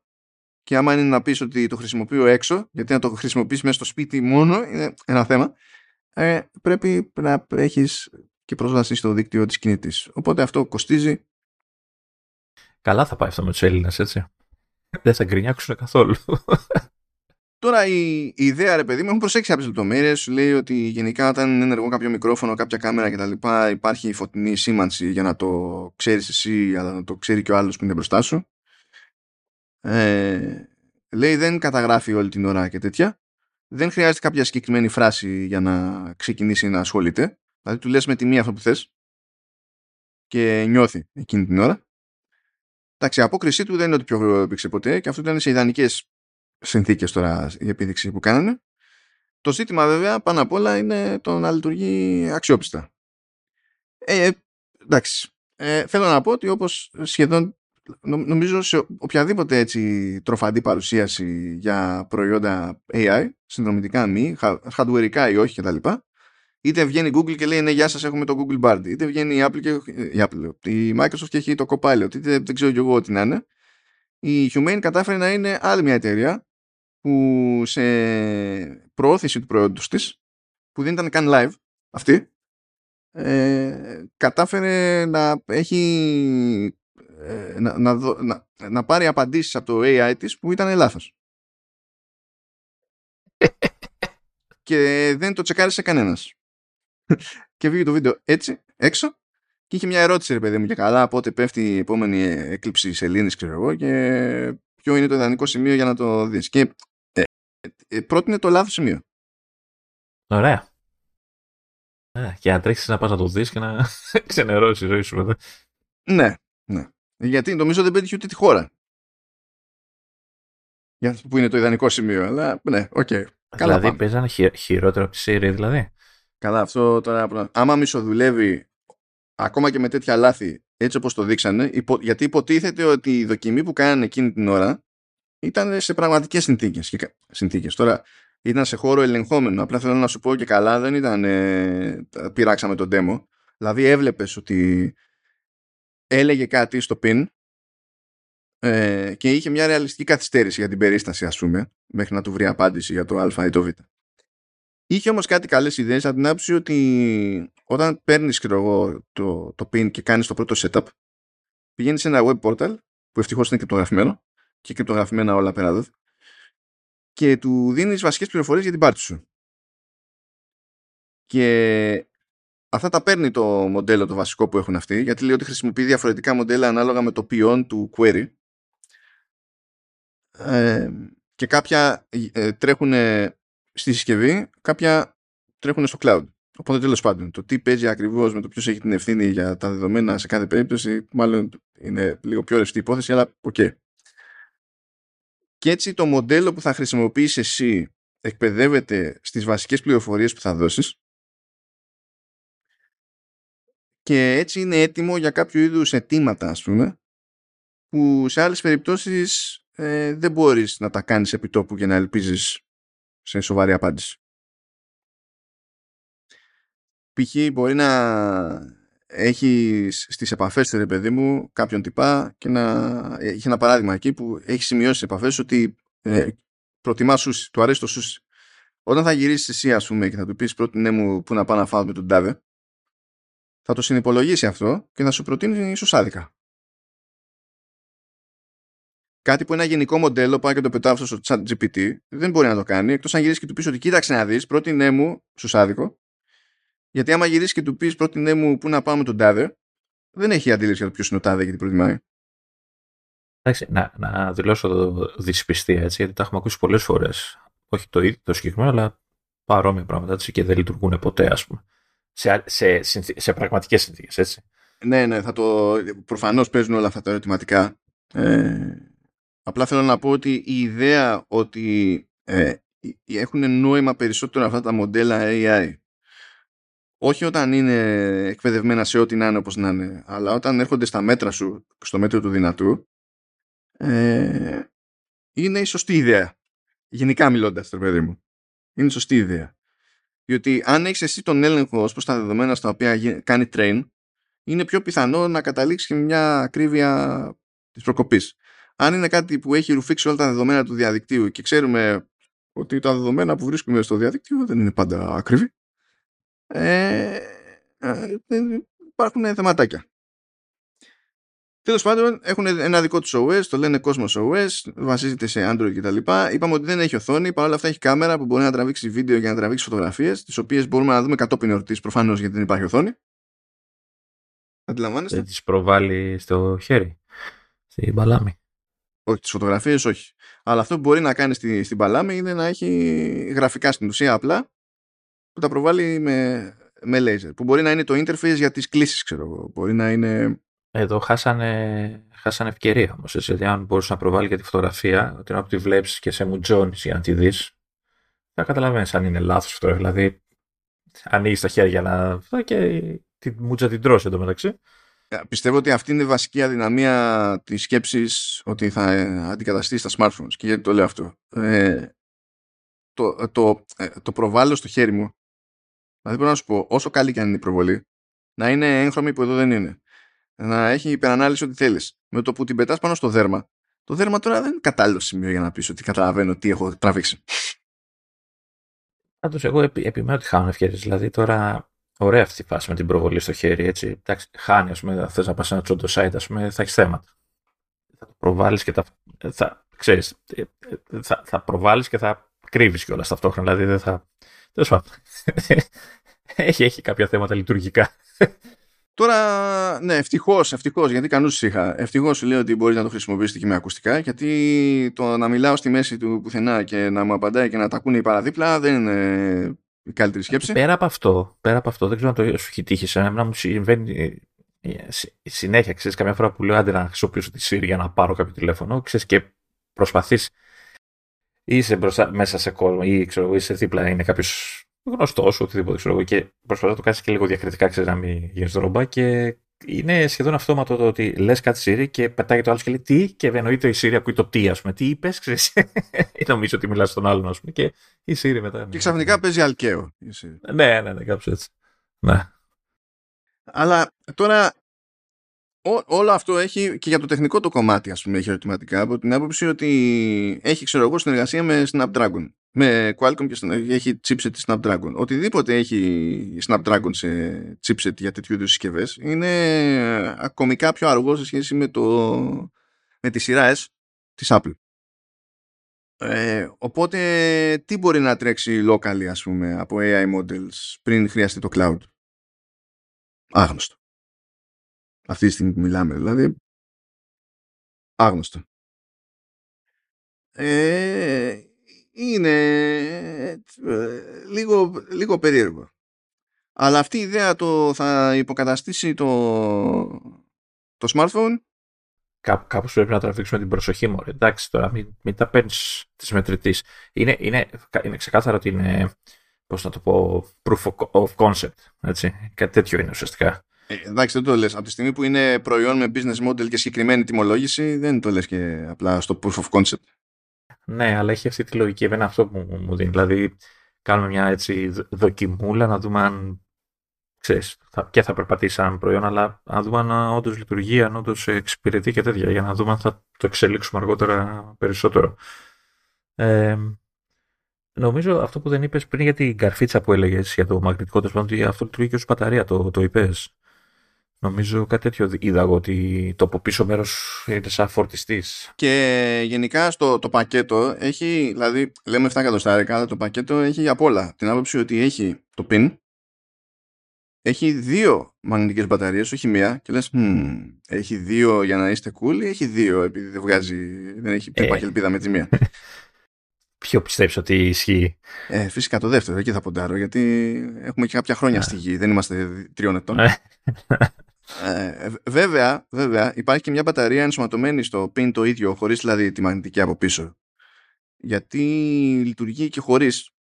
Και έδειξε μάλιστα και ένα κλιπάκι που είναι το, ένα κλειψάκι μάλλον, το οποίο είναι πολύ πιο λεπτό για να μπορείς να το φορέσεις με λεπτά και ελαφριά ρούχα. Και εκεί στην ουσία δεν το χρησιμοποιείς με τη default την μπαταρία από πίσω. Οπότε κάποια αυτονομία έχει από μόνο του. Πόση, άγνωστο. Δεν είναι καν καμία διευκρίνηση στην, στην όλη φάση. Ε, τώρα, από εκεί και πέρα ένα ωραίο demo που είχαν, το οποίο έχει προφανή χρησιμότητα, είναι το μιλάω. Δηλαδή, μου μιλάει κάποιος σε γλώσσα άλλη από τη μητρική μου. Ε, περιμένουμε μια ιδέα και φωνητικά μου τη μεταφράζει για να καταλάβω τι διάλογο και ύστερα απαντάω ε, στη γλώσσα μου και κάνει τη μετάφραση χρησιμοποιώντας τέλος πάντων πάνω κάτω το στυλ της φωνής μου και τον τρόπο τον οποίο μιλάω ε, για να τα ακούσει ξέρω εγώ ο άλλος. Αυτό είναι κάτι που θα κυνηγήσει, είναι, σαν μια, είναι μια λειτουργία που έχει προφανή χρησιμότητα και θα την κυνηγήσει το σύμπαν ολόκληρο. Είναι καλή φάση. Ok. Okay. Αλλά θα είναι αρκετά γρήγορο στην πράξη. Θα είναι, ξέρω εγώ, ότι whatever. Καταρχάς θα είναι ακριβές γιατί είναι εξελιγμένη αυτόματη μετάφραση αυτό το πράγμα, ρε και ξέρουμε πολύ καλά πόσο λειτουργεί αυτό το πράγμα στην πράξη, πόσο καλά λειτουργεί. Ε, γιατί το κάνεις για διευκόλυνση και αν λειτουργεί χάλια θα δημιουργεί παρεξηγήσεις, έτσι. θα, θα λες κάτι και θα καταλαβαίνει όλος κάτι άλλο. Δεν ξέρω, να σου πω πριν φτάσουμε καν εκεί ας πούμε δεν, ξέρω, δεν είμαι σίγουρος καν για το display για το laser ink display που λέει διότι στα, σε, πρόμο, σε υλικό πρόμο τέλος πάντων φαίνεται ξέρεις να είναι ευανάγνωστη πληροφορία αλλά σε ό,τι είδαμε στο βίντεο της παρουσίασης δεν είναι ευανάγνωστη πληροφορία Να. Και τι παίζει με το φωτισμό; Α, ναι και όχι μόνο αυτό και πόσο, πόσο φωτεινό θα είναι έξω στον ήλιο. Ναι, Κάτι, ναι. Ζω, ζορίζονται οθόνες και οθόνες για αυτό το πράγμα. Αυτό, αυτό.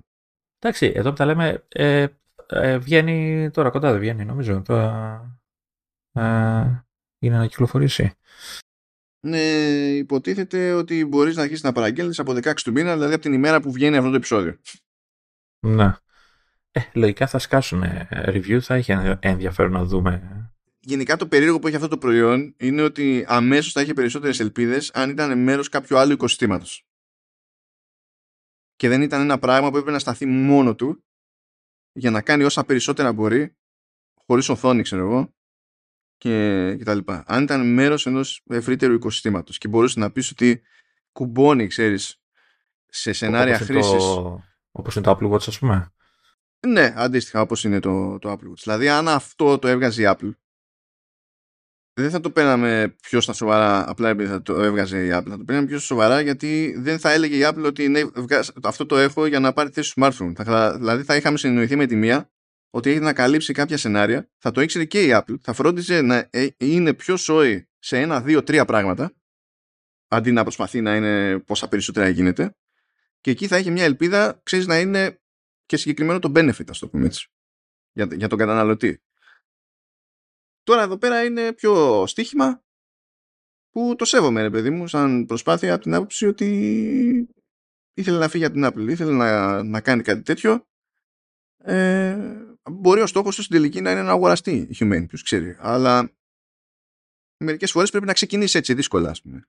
Πόσο εύκολα είναι η ιδέα που έκανε pitch στην Apple και δεν, δεν πέρασε ποτέ και τσαντίστηκε και σκόθηκε και φύγει να το κάνει μόνος του; Θα μάθουμε όταν, ε, όταν αξιωθεί, γιατί ακούγεται τέλος πάντων ότι το iOS 18 θα αρχίσει να δίνει πόνο και καλά με AI stuff. Αλλά το ερωτηματικό δεν είναι το αν θα κάνει Apple πράγματα με AI. Έτσι κι αλλιώς ήδη κάνει πράγματα με AI. Απλά δεν βγαίνει δεξιά και αριστερά να λέει Oh, AI, AI, AI. Το θέμα είναι να δούμε προς τα πού θα ε, κινηθεί η Apple γενικότερα από την άποψη θα προσπαθήσει να κάνει πράγματα που είναι σίγουροι ότι μπορούν να τρέξουν μόνο στο τοπικό hardware ή θα το παίζει δίπορτο και με, και με cloud. Είμαι σίγουρος ότι προσπαθεί το, προσπαθεί το πρώτο. Έτσι, η τάση είναι αυτή. Ε, δίνει πόνο με neural engine και αυτά ώστε να μπορεί να κάνει πολλά πράγματα on device. Παιδί Σίγουρα προσπαθεί το πρώτο και σίγουρα βασικά τη συμφέρει να προσπαθεί το πρώτο από την άποψη ότι θα σου πει Κοίτα, έχω στην κατηγορία τα καλύτερα chipsets που παίζουν. Άρα, ακόμα και να μην με το που τρέχει το εκάστοτε μοντέλο, εγώ μπορώ να το παρουσιάσω ως νίκη, ρε παιδί μου, ότι αυτά που χρειάζονται, χρειάζονται άλλη σύνδεση με το cloud για να γίνουν, εγώ τα κάνω χωρίς σύνδεση με το cloud. Δηλαδή, ακόμη και να μην έπαιζε κάποια συγκεκριμένη πεποίθηση από πίσω, συμφέρει να το πας έτσι, από τη στιγμή που ξέρεις ότι έχεις αέρα σε επίπεδο chipset. Αλλά Εντάξει, τι θα, τι θα της βγει να υποθέσω, γιατί ε, είναι πολύ πιθανό να, να το κυνηγήσει για on-device, αλλά μετά να, αυτό που θα βγει να είναι τόσο περιορισμένο που να ξέρεις, πάει στράφη όλη η προσπάθεια μετά. Δεν ξέρω, θα δούμε. Θα δούμε. Είναι, είναι άγνωστο και θα έχει ενδιαφέρον αυτό το πράγμα. Και αν, φαντάζομαι ότι αν κάνει τέτοια στροφή με το iOS 18, τότε θα έρθει η ώρα να αφήσει πίσω και ενδεχομένως την υποστήριξη του Α12 σε κάποια πράγματα. Όχι γενικά, αλλά τώρα ρε παιδί μου όταν σου λέει για οτιδήποτε που χρησιμοποιεί βασίζεται σε Neural Engine, σου λέει από Α12 και έπειτα. Αλλά στα, στα αμέσως επόμενα chipsets και ειδικά από α12 σε α13 έχει μεγάλο άλμα σε neural. Οπότε μπορεί να έρχεται η ώρα που για αυτά τα πράγματα, ρε παιδί μου, να σου λέει ότι θέλω τουλάχιστον α13 ή τουλάχιστον α14. Ναι. Άσχετα με το αν το iOS 18 εξακολουθεί και υποστηρίζει προηγούμενα chipsets, ρε παιδί μου. Αυτό εννοώ. Αλλά τέλος πάντα, it is what it is. Και μιας και λέμε για AI, να πούμε ότι η Samsung έκανε αυτό που δεν κάνει η Apple και είπε ότι θα κάνω διάφορα πράγματα με AI στο τηλέφωνο μου.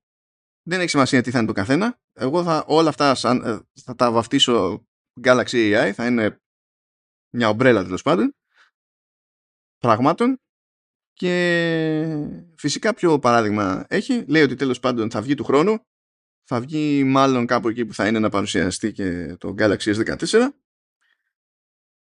ε, και ως παράδειγμα στη, στην πράξη που δεν είχε κανονική επίδειξη, το είχε ως παράδειγμα ρε παιδί μου ε, λέει ότι τέλος πάντων έστω ότι μιλάς στο τηλέφωνο και θα μπορεί να κάνει εκείνη την ώρα μετάφραση που λέγαμε ε, και θα έχεις το περιθώριο ενδεχομένως παράλληλα να βλέπεις τη μετάφραση και στο γραπτό ξέρω εγώ άμα θέλεις για να τρέχει μπροστά σου τη, την ώρα που είσαι σε κλίση ξέρω εγώ και, και συζητάς αυτό ήταν ένα παράδειγμα, έτσι. Τώρα θα δούμε του χρόνου, όταν θα αρχίσει να τα λέει.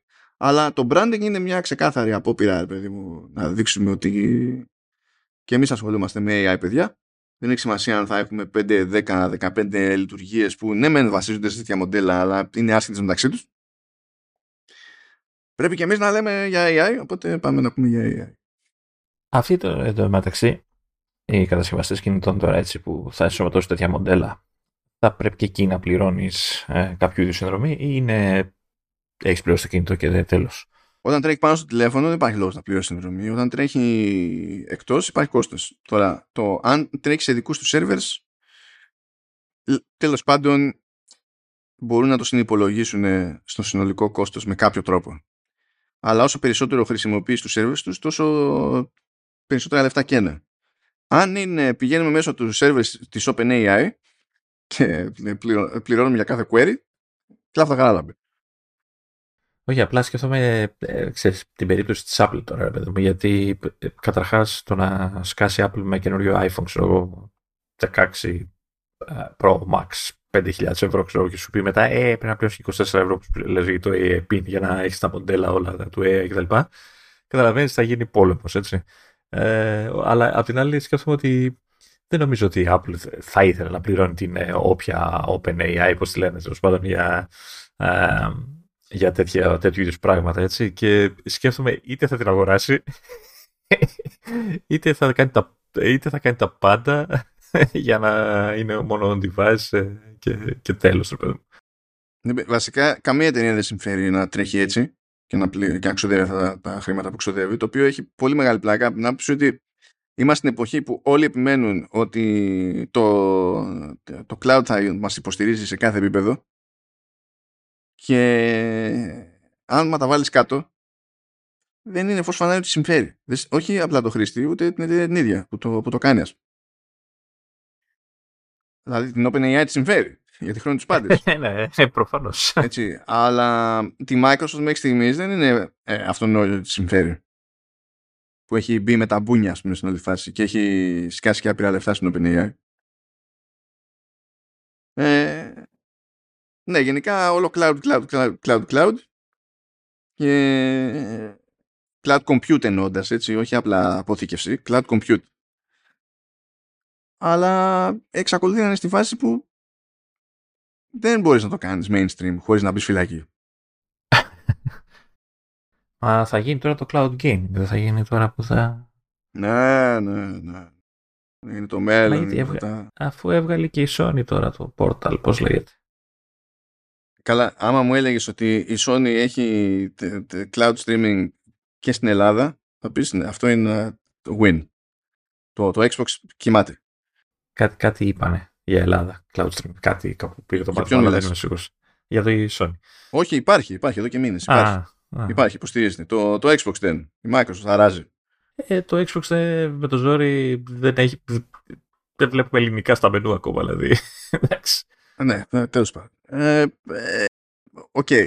Αλλά ναι, σε αυτό είναι τέτοιο. Έχουμε μια, μια σταθερή διαφωνία με τον Ηλίας στο Vertical Slice. Εκείνος είναι πεπεισμένος ότι το cloud gaming είναι το μέλλον. Εγώ είμαι πεπισμένος ότι το cloud gaming δεν είναι το μέλλον.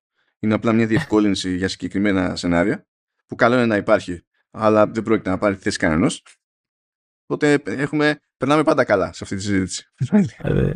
Ε, θα, θα πέσω κάπου ανάμεσα γιατί θα πω ότι ναι, είναι το μέλλον, αλλά είναι πολύ μακρινό αυτό το μέλλον ακόμα καμία εταιρεία δεν γουστάρει να καίει το ρεύμα για να παίζουν ξαφνικά όλη την ίδια ώρα το βράδυ και μετά οι σερβέρς να ράζουν. Καμία εταιρεία δεν γουστάρει να στείλει σερβέρς για τέτοιου είδους χρήση. Ναι, αλλά δεν παίζουν όλοι. Το βράδυ ολονό δεν είναι ίδιο. Δηλαδή... Όχι, είναι ίδιο, διότι για να υπάρχει ελπίδα το cloud streaming εκεί που είσαι εσύ, πρέπει οι σερβέρς που θα χρησιμοποιηθούν να είναι κάπου εκεί γύρω, όχι αμερικάνικοι. είναι κοντά. Ναι, ναι, είναι κοντά. Δεν έχει μακιά ναι. μου. Δεν είναι σαν τη φάση με το streamer με Netflix. Δεν έχει τέτοια. Δεν χωράνε τις μαγκέ. Γι' αυτό σου λένε μακρινό. Κάποια στιγμή θα βρεθεί λύση. Οπότε. Ναι, μέχρι τότε όμως θα είναι ε, σε κάθε βήμα πιο οικονομικό να το, επειδή θα προχωράει το hardware να λες ότι απλά θα το τρέχω εδώ που είμαι. Το cloud πιστεύω ότι θα βοηθήσει εκείνον που δεν μπορεί να χώσει λεφτά για το hardware. Και γι' αυτό δεν θέλω να εξαφανιστεί το, το, το cloud streaming σε τέτοιε περιπτώσεις. Το θεωρώ διευκόλυνση. Αλλά αυτό είναι τελείως άλλη υπόθεση από το υποκαθιστά όλα τα υπόλοιπα σενάρια χρήσης. Ναι, και δεν θα είναι και τσάμπα ακόμα και αυτό έτσι. Δηλαδή Εννοείται. θα πρέπει να πληρώνεις κάτι. Εννο, εννοείται. Και σε βάθος χρόνου θα καταλήγεις. Μπορεί και περισσότερα. Ναι, ναι, ναι είναι, κλασικό, είναι κλασικό. Λοιπόν, πάμε εδώ πέρα. Πάμε τώρα μόνο comedy. Μόνο comedy και θυμήθηκα ένα. που έχω ξεχάσεις το όνομά του. Ε, λοιπόν, είχε, είχε έρθει ένας ακροατής και μας είχε ρωτήσει στο Facebook group του CommandOS επειδή έκανε άλμα από Android σε, σε iOS πώς μπορεί να έχει διπλά προφίλ δεν θυμάμαι τώρα αν ήταν για Viber ή WhatsApp και τα λοιπά, αλλά το concept είναι ίδιο. Γιατί μπορείς να το κάνεις αυτό στο Android. Μπορείς στην ουσία να έχεις δύο instances της ίδιας εφαρμογής και να είσαι με το ένα προφίλ στη μία μπάντα, το άλλο προφίλ στην άλλη μπάντα. Ε, και με δεδομένο δε ότι στην περίπτωση της διπλής SIM έχει για, για περισσότερο καιρό ε, πιο φιλική στάση το Android σε σχέση με αυτά που κάνει η Apple. Η Apple έχει βελτιωθεί, αλλά δεν σου δίνει ελευθερία που σου δίνει το Android σε αυτό το, κομμάτι. Και δεν υπήρχε τώρα jet λύση, δηλαδή ήταν μέσω λαμίας τα πάντα όλα, ας πούμε. Και γιατί το θυμήθηκα τώρα αυτό; Διότι ακριβώς στις περιπτώσεις χρηστών που είχαν ε, διπλή SIM, ε, διπλά προφίλ και τα λοιπά, έπαιξε ένα φαντασμαγορικό bug στο Android 14 το οποίο ευτυχώς δεν έχει προλάβει να φτάσει σε πολύ κόσμο διότι ο ρυθμός τον οποίο αναβαθμίζει ο κόσμος στο Android είναι Δηλαδή, θα ήταν καταστροφή αυτός ο ρυθμός για την Apple. Δεν παίζει. θα έλεγε τι κάνουμε εμείς εδώ.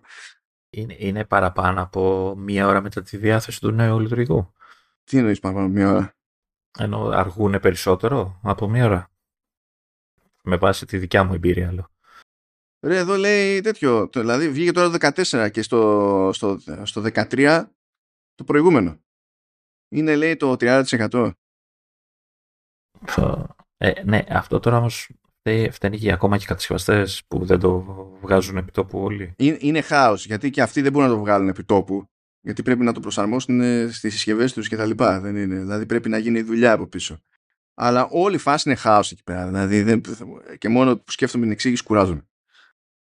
Είναι, γιατί είναι και μια κούραση που δεν έχω συνηθίσει. Γιατί αυτό το στυλ της κούρασης, δηλαδή μας κουράζουν άλλα πράγματα με την Apple, okay, αλλά αυτό το πράγμα είναι κάτι που απλά δεν μας απασχολεί όλα τα χρόνια σε iPhone. Δηλαδή δεν. Τέλος πάντων, έπαιξε ένα, ένα bug έτσι γερό που λέει ότι σε τηλέφωνα με multiple users με πολλαπλά προφίλ στην ουσία ε, και αυτό ισχύει αναφέρεται και στα δικά στα τηλέφωνα τα Pixel έτσι Pixel 6, 6α 6 Pro, 7, 7 Pro, 7α ε, Pixel Tablet, Pixel Fold, Pixel 8 και Pixel 8 Pro μπορεί να φάει σήμα και να μπλέξει σε λούπα reboot και να μην ξεκολλάει με τίποτα. Και δεν μπορείς να κάνεις και τίποτα έτσι, δηλαδή δεν ξέρω, μπορεί να το σβήσεις τελείως εκείνη τη στιγμή. Ότι όχι, τι βλέπει, τι βλέπει. και υποτίθεται ότι τέλος πάντων είναι πιο πολύπλοκο το, το ζήτημα εδώ πέρα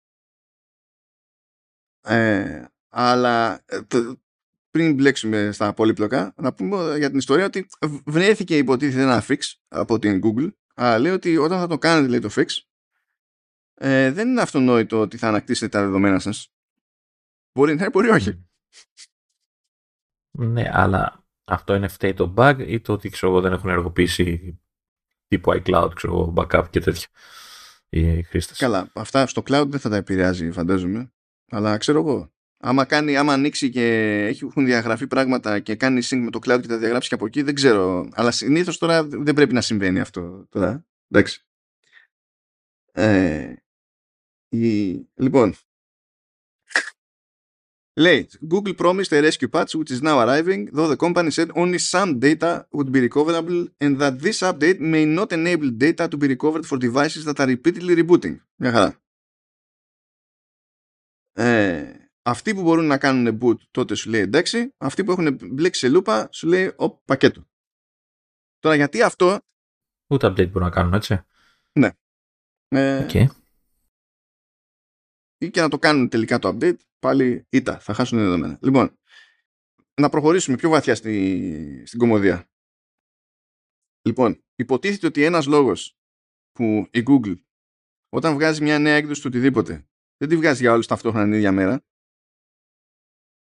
είναι για να γλιτώσει μαζικά προβλήματα. Δηλαδή, άμα είναι να επηρεάσει κάτι μια μικρότερη μερίδα χρηστών και να προλάβει να ισιώσει πράγματα καθώς ρολάρει σιγά σιγά το update σε περισσότερους. Όταν προέκυψε αυτό το ζήτημα, άργησε να μπλοκάρει το update. Επίσης το Android υποτίθεται ότι έχει διπλό partition. Γιατί, ώστε όταν κάνεις update, το ένα partition να είναι στη νέα έκδοση και το άλλο partition να είναι στην προηγούμενη ώστε να μπορείς να κάνεις rollback. Σε περίπτωση που δεν καταφέρει να κάνει boot το τηλέφωνο γιατί αυτοκτόνησε με το update, να μπορεί να κάνει boot από το άλλο το partition. Κάτι, σαν το downgrade που κάνουμε εμείς που μπορούμε να κάνουμε για μερικές μέρες μέχρι να το κλείσει η Apple. Ναι, αλλά εκεί γίνεται μέσω λαμία. Εδώ υποτίθεται ότι είναι υπολογισμένο στη συσκευή πάνω, ρε παιδί μου. Έχει, έχει extra partition για αυτή τη δουλειά. Που στην ουσία δεν είναι ότι κάνει, κόβει το update, είναι ότι φορτώνει το προηγούμενο. Δηλαδή τα, έχει δύο partitions, έτσι κι αλλιώς. Φορτώνει το προηγούμενο γιατί συνειδητοποιεί ότι δεν λειτουργεί το νέο. Ε, αυτό όμως το σύστημα δεν λειτούργησε διότι ο αλγόριθμος που έχει η Apple η Apple, η Google απέτυχε να αντιληφθεί ότι αυτό που περιγράφουμε ε, είναι αποτυχία να ξεκινήσει η συσκευή. Η λούπα. Ναι. Θεώρησε ως, ως φυσιολογική αντίδραση. Δεν ξέρω τι διάλογο, αλλά δεν τη θεώρησε πρόβλημα. Ok. Okay. Επίσης, πέταξε ένα quick fix λέει ε, μέσω του Google Play System Updates στο, στο Play Store. Ε, αλλά όταν σκάει αυτό για να εγκατασταθεί όντως και να λειτουργήσει πρέπει να γίνει reboot. Αλλά όταν δεν μπορείς να κάνεις τίποτα στο τηλέφωνο, ποιο reboot; Δηλαδή δεν, δεν, εγώ γιατί θέλω ότι έχουν κάποιο είδους safe mode ή ούτε αυτό καν. Δεν ξέρω, τώρα δεν είμαι super duper εξοικειωμένος, οπότε είναι ό,τι πληροφορία έχω μαζέψει στο έτσι. Και αντίστοιχα λέει τέλος πάντων ότι ε, επίσης το Android υποτίθεται ότι έχει σύστημα backup για εφαρμογές, για τα δεδομένα των εφαρμογών, αλλά η υποστήριξή του είναι προαιρετική και επίσης δεν είναι αρκετά αξιόπιστο. Οπότε δεν είναι καν αυτονόητο ότι έχει λειτουργήσει. Ότι υπάρχει.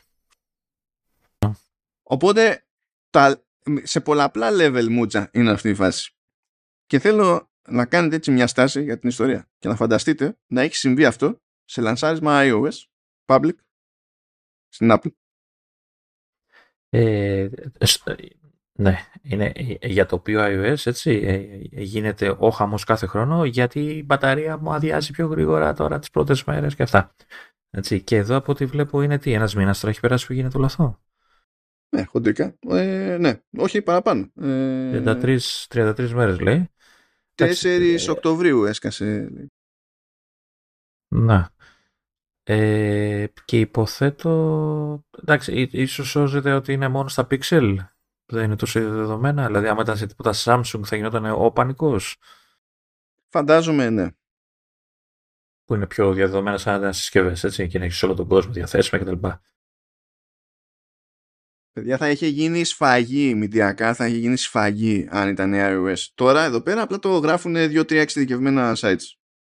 Το, το θέμα βέβαια είναι ότι από τη στιγμή που είσαι σε λούπα, σε death loop που λέμε, έτσι, ε, και δεν μπορείς να κάνεις τίποτα, αυτό σημαίνει ότι πρέπει να επιστρέψεις το κινητό στον κατασκευαστή, έτσι, είτε για service είτε για την κατάσταση. Αλλά τώρα ε, πιθανότατα είναι και συσκευές που είναι εκτός εγγύησης, δηλαδή είναι ένα χάος. Πραγματικά λέω ότι τι μπορεί να κάνει κάποιος έτσι και όχι μόνο αυτό, ξεμένεις από κινητό που μπορεί να μην έχεις κάποιο εναλλακτικό εκείνη τη στιγμή, να στηρίζεις όλη η δουλειά σου πάνω σε αυτό ή οτιδήποτε. Ε, ναι, είναι ένα χάος. Απλά. Ε, όχι, άμα, άμα είχε συμβεί κάτι τέτοιο με την Apple, πέρα ότι θα είχε κλείσει η εταιρεία ε, την άλλη μέρα, έτσι θα έχει καταστραφεί.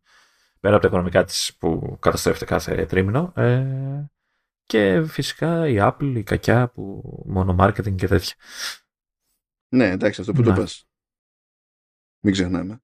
Ε, βέβαια δείχνει λίγο η όλη φάση, δείχνει πόσο δύσκολο είναι πλέον να, να κάνεις update σε ένα λειτουργικό σύστημα και να έχει τη σταθερότητα, ίσως και την επιτυχία που έχει η Apple. Έτσι, γιατί ναι, έχει προβλήματα. Πολλά, πολλές φορές υπάρχουν προβλήματα, αλλά ναι, ναι, δεν, δεν θυμάμαι να, να, έχει, να, έχω, ε, να μου έχει τύχει, αλλά και να έχω ακούσει τόσο μεγάλα προβλήματα. Αυτή είναι εκπληκτική αποτυχία και είναι και στα δικά της τα τηλέφωνα πάνω απ' όλα. Δηλαδή δεν θα μπορούσε να έχει ναι, ναι. περισσότερο ναι. έλεγχο η Google. Ξέρεις, δεν είναι κάτι που προέκυψε επειδή κάποια μάρκα random, ας πούμε, ε, έκανε κάτι κουφό και δεν μπορούσε να το προβλέψει, ας πούμε, η Google στο testing. Ε, ε, ε, η Apple είναι πιο σταθερή, δηλαδή βάσει αυτό έτσι, ε, είναι πιο σταθερή ακόμα και στις beta. Έτσι, δηλαδή, έχει καταφέρει δηλαδή, να βάζεις beta χωρίς να έχεις, έχεις, έχεις προβλήματα, αλλά Ok, okay, το τηλέφωνο είναι διαχειρίσιμο. Έχουμε πει όμως, μιντιακά έχει άλλη αξία η Apple, πράγμα που σημαίνει ότι και όταν ναι, κάνανε τέτοιο brute forcing σε iCloud passwords ή phishing και στην ουσία οι ίδιοι χρήστες μοιραστήκανε κακώς τα passwords στα δικά τους κτλ. Οι, οι τίτλοι ειδήσεων λέγανε ότι χακαρίστηκε το iCloud. Αυτό ήταν το. Και λες, that's not how it works. Δηλαδή, αν, αν πάω και δώσω το κλειδί σε κάποιον ξεκλειδώνει την πόρτα και μπαίνει σπίτι. Δεν κάνει διάρρηξη. Δεν ξεκλειδώνει την πόρτα. Αλλά τέλος πάντων, it is what it is. Θα ήθελα, θα ήθελα πάντως να, να το ξαναδούμε, να δούμε τι, τι, τι λύση βρέθηκε τέλος πάντων, αν διορθώθηκε οτιδήποτε. Υποτίθεται ότι το fix υπάρχει, αλλά έτσι όπως έχουν φρικάρει αυτές οι συσκευές είναι δύσκολο να περάσει και το fix. Αυτό είναι, δηλαδή είναι... Mm. Τέλος πάντων. Ε, πάμε μια στάση από Qualcomm Θυμάστε τι είπαμε για emergency SOS στην αρχή, ε; ότι από εκεί που έλεγε δύο χρόνια τσάμπα, η Apple λέει τρία χρόνια τσάμπα. Και κομπλέ. Η Qualcomm λοιπόν, αφού είχε κάνει την κίνηση με το emergency SOS, η Apple είπε θα φτιάξω εγώ ένα δικό μου τέτοιο σύστημα, θα το φτιάξω ως Qualcomm ε, και θα το διαθέτω ε, πακέτο, δηλαδή με τα chipsets και τα λοιπά που έχω σε κατασκευαστές για να το αξιοποιήσουν. ε, δεν ενδιαφέρθηκε κανένας κατασκευαστής και η Qualcomm απλά κάνει πίσω και λέει never mind. Δηλαδή το ανακοίνωσε πριν 10 μήνες και είπε ναι εντάξει δεν νοιάζεται κανένας άντε για. Οπότε πάει αυτό. Αυτό θα είναι άλλο ένα πράγμα που θα μπει στη λίστα με πράγματα που συμβαίνουν μόνο στην Apple. Τα οποία είναι μόνο marketing βέβαια έτσι, άχρηστα. Ναι, ναι, ναι, είναι, είναι άχρηστα. Καλά, ούτως ή άλλως. Η δορυφόρη marketing δεν ήταν πάντα. Ναι, ναι. Ε, αν θυμάμαι καλά όμως και στην Apple ακόμα είναι περιορισμένο, έτσι, είναι σε συγκεκριμένες μόνο χώρε. Ναι, σιγά σιγά προστίθενται, εντάξει, αλλά ρε παιδί μου, ναι. Πε, περιμένεις να πάει ο δορυφόρος από τη μία χώρα στην άλλη. Δεν είναι αυτό το ζήτημα, είναι ναι, να υπάρχει προσωπικό εκεί. Είναι... εκεί που είσαι για να δέχεται και να κάνει τα, τα κομμάτια της κλήσης γιατί δεν είναι ότι εσύ στέλνεις το μήνυμα κατευθείαν στο 112 είναι ότι το παίρνει γιατί... κάποιος ενδιάμεσος και επικοινωνεί με το 112 γιατί εμείς δεν έχουμε αξιόπιστα κέντρα ε, υποδοχής τέτοιων σημάτων που να είναι οργανωμένα και να λειτουργούν σωστά όλα τα συστήματα σε λεωφορεία, τρένα. Κάνω login στο ΕΦΚΑ και μου βγάζει μια λίστα που δεν έχει καμία λογική για τις διαθέσιμες υπηρεσίες και κάθε φορά χρειάζομαι τρία λεπτά για να καταλάβω ποιο πρέπει να πατήσω για να δω την κατάστασή μου για τις πληρωμές. Ε, εντάξει τώρα, δεν περιμένω να σχεδιάσουν αυτοί οτιδήποτε. Αλλά τέλος πάντων, σε κάθε τέτοια περίπτωση θα το κάνει Apple όπως της γουστάρει. Αλλά πρέπει ναι. να έχει τοπική παρουσία και να έχει και άτομα από εκεί που είναι. Δεν μπορεί απλά να πει εντάξει το ξεκλειδώνω για παντού ας πούμε. Να. Ε, θα ήταν βέβαια καλό να το κάνει, να το ξεκλειδώσει παντού γιατί είναι, προφανώς είναι χρήσιμο έτσι. Ναι, αλλά είναι μέρος του συστήματος. Δηλαδή μέρος του emergency SOS via satellite είναι αυτό. Είναι το ότι υπάρχει αυτός ο ενδιάμεσος. Για, για να, γίνει, να προχωρήσει συνεννόηση. Απλά ε, τέτοιες λειτουργίες και αυτό θα κουμπώσω και ας πούμε την μπαταρία, τη διάρκεια της μπαταρίας του στα ρολόγια, έτσι.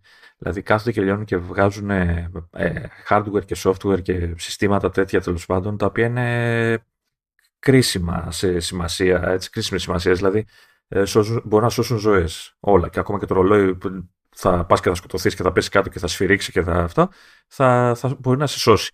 Ε, και απ' την άλλη ε, ακυρώνονται εισαγωγικά από το ότι δεν μπορούν να διατεθούν παντού ε, γρήγορα. Ε, μα πώς θα το κάνεις όμως, θα έπρεπε να συνεννοηθεί με 100 τόσες χώρες. Τότε δεν θα το βγάζει ποτέ μέχρι να συνεννοηθεί με όλους. Ναι ρε παιδί μου, απλά σου λέω είναι κρίμα αυτό ότι δεν, δεν κατηγορώ την Apple. Απλά θα ήθελα πραγματικά να, να, να βρεθεί ένας τρόπος αυτά τα πράγματα να κινούνται πιο γρήγορα. Δηλαδή να, να, να δίνει πόνο σε αυτά τα, τα πράγματα γιατί ε, δηλαδή η μπαταρία στο Watch αν τελειώνεις σε μισή μέρα και εσύ το κλείνεις και μέχρι να το φορτίσεις είσαι εκτεθειμένος, ας πούμε, γιατί έχεις κάποιο πρόβλημα που ξέρεις, το οποίο σε βοηθάει να το παρακολουθείς στο ρολόι κτλ. Ε, είναι δωράδωρο.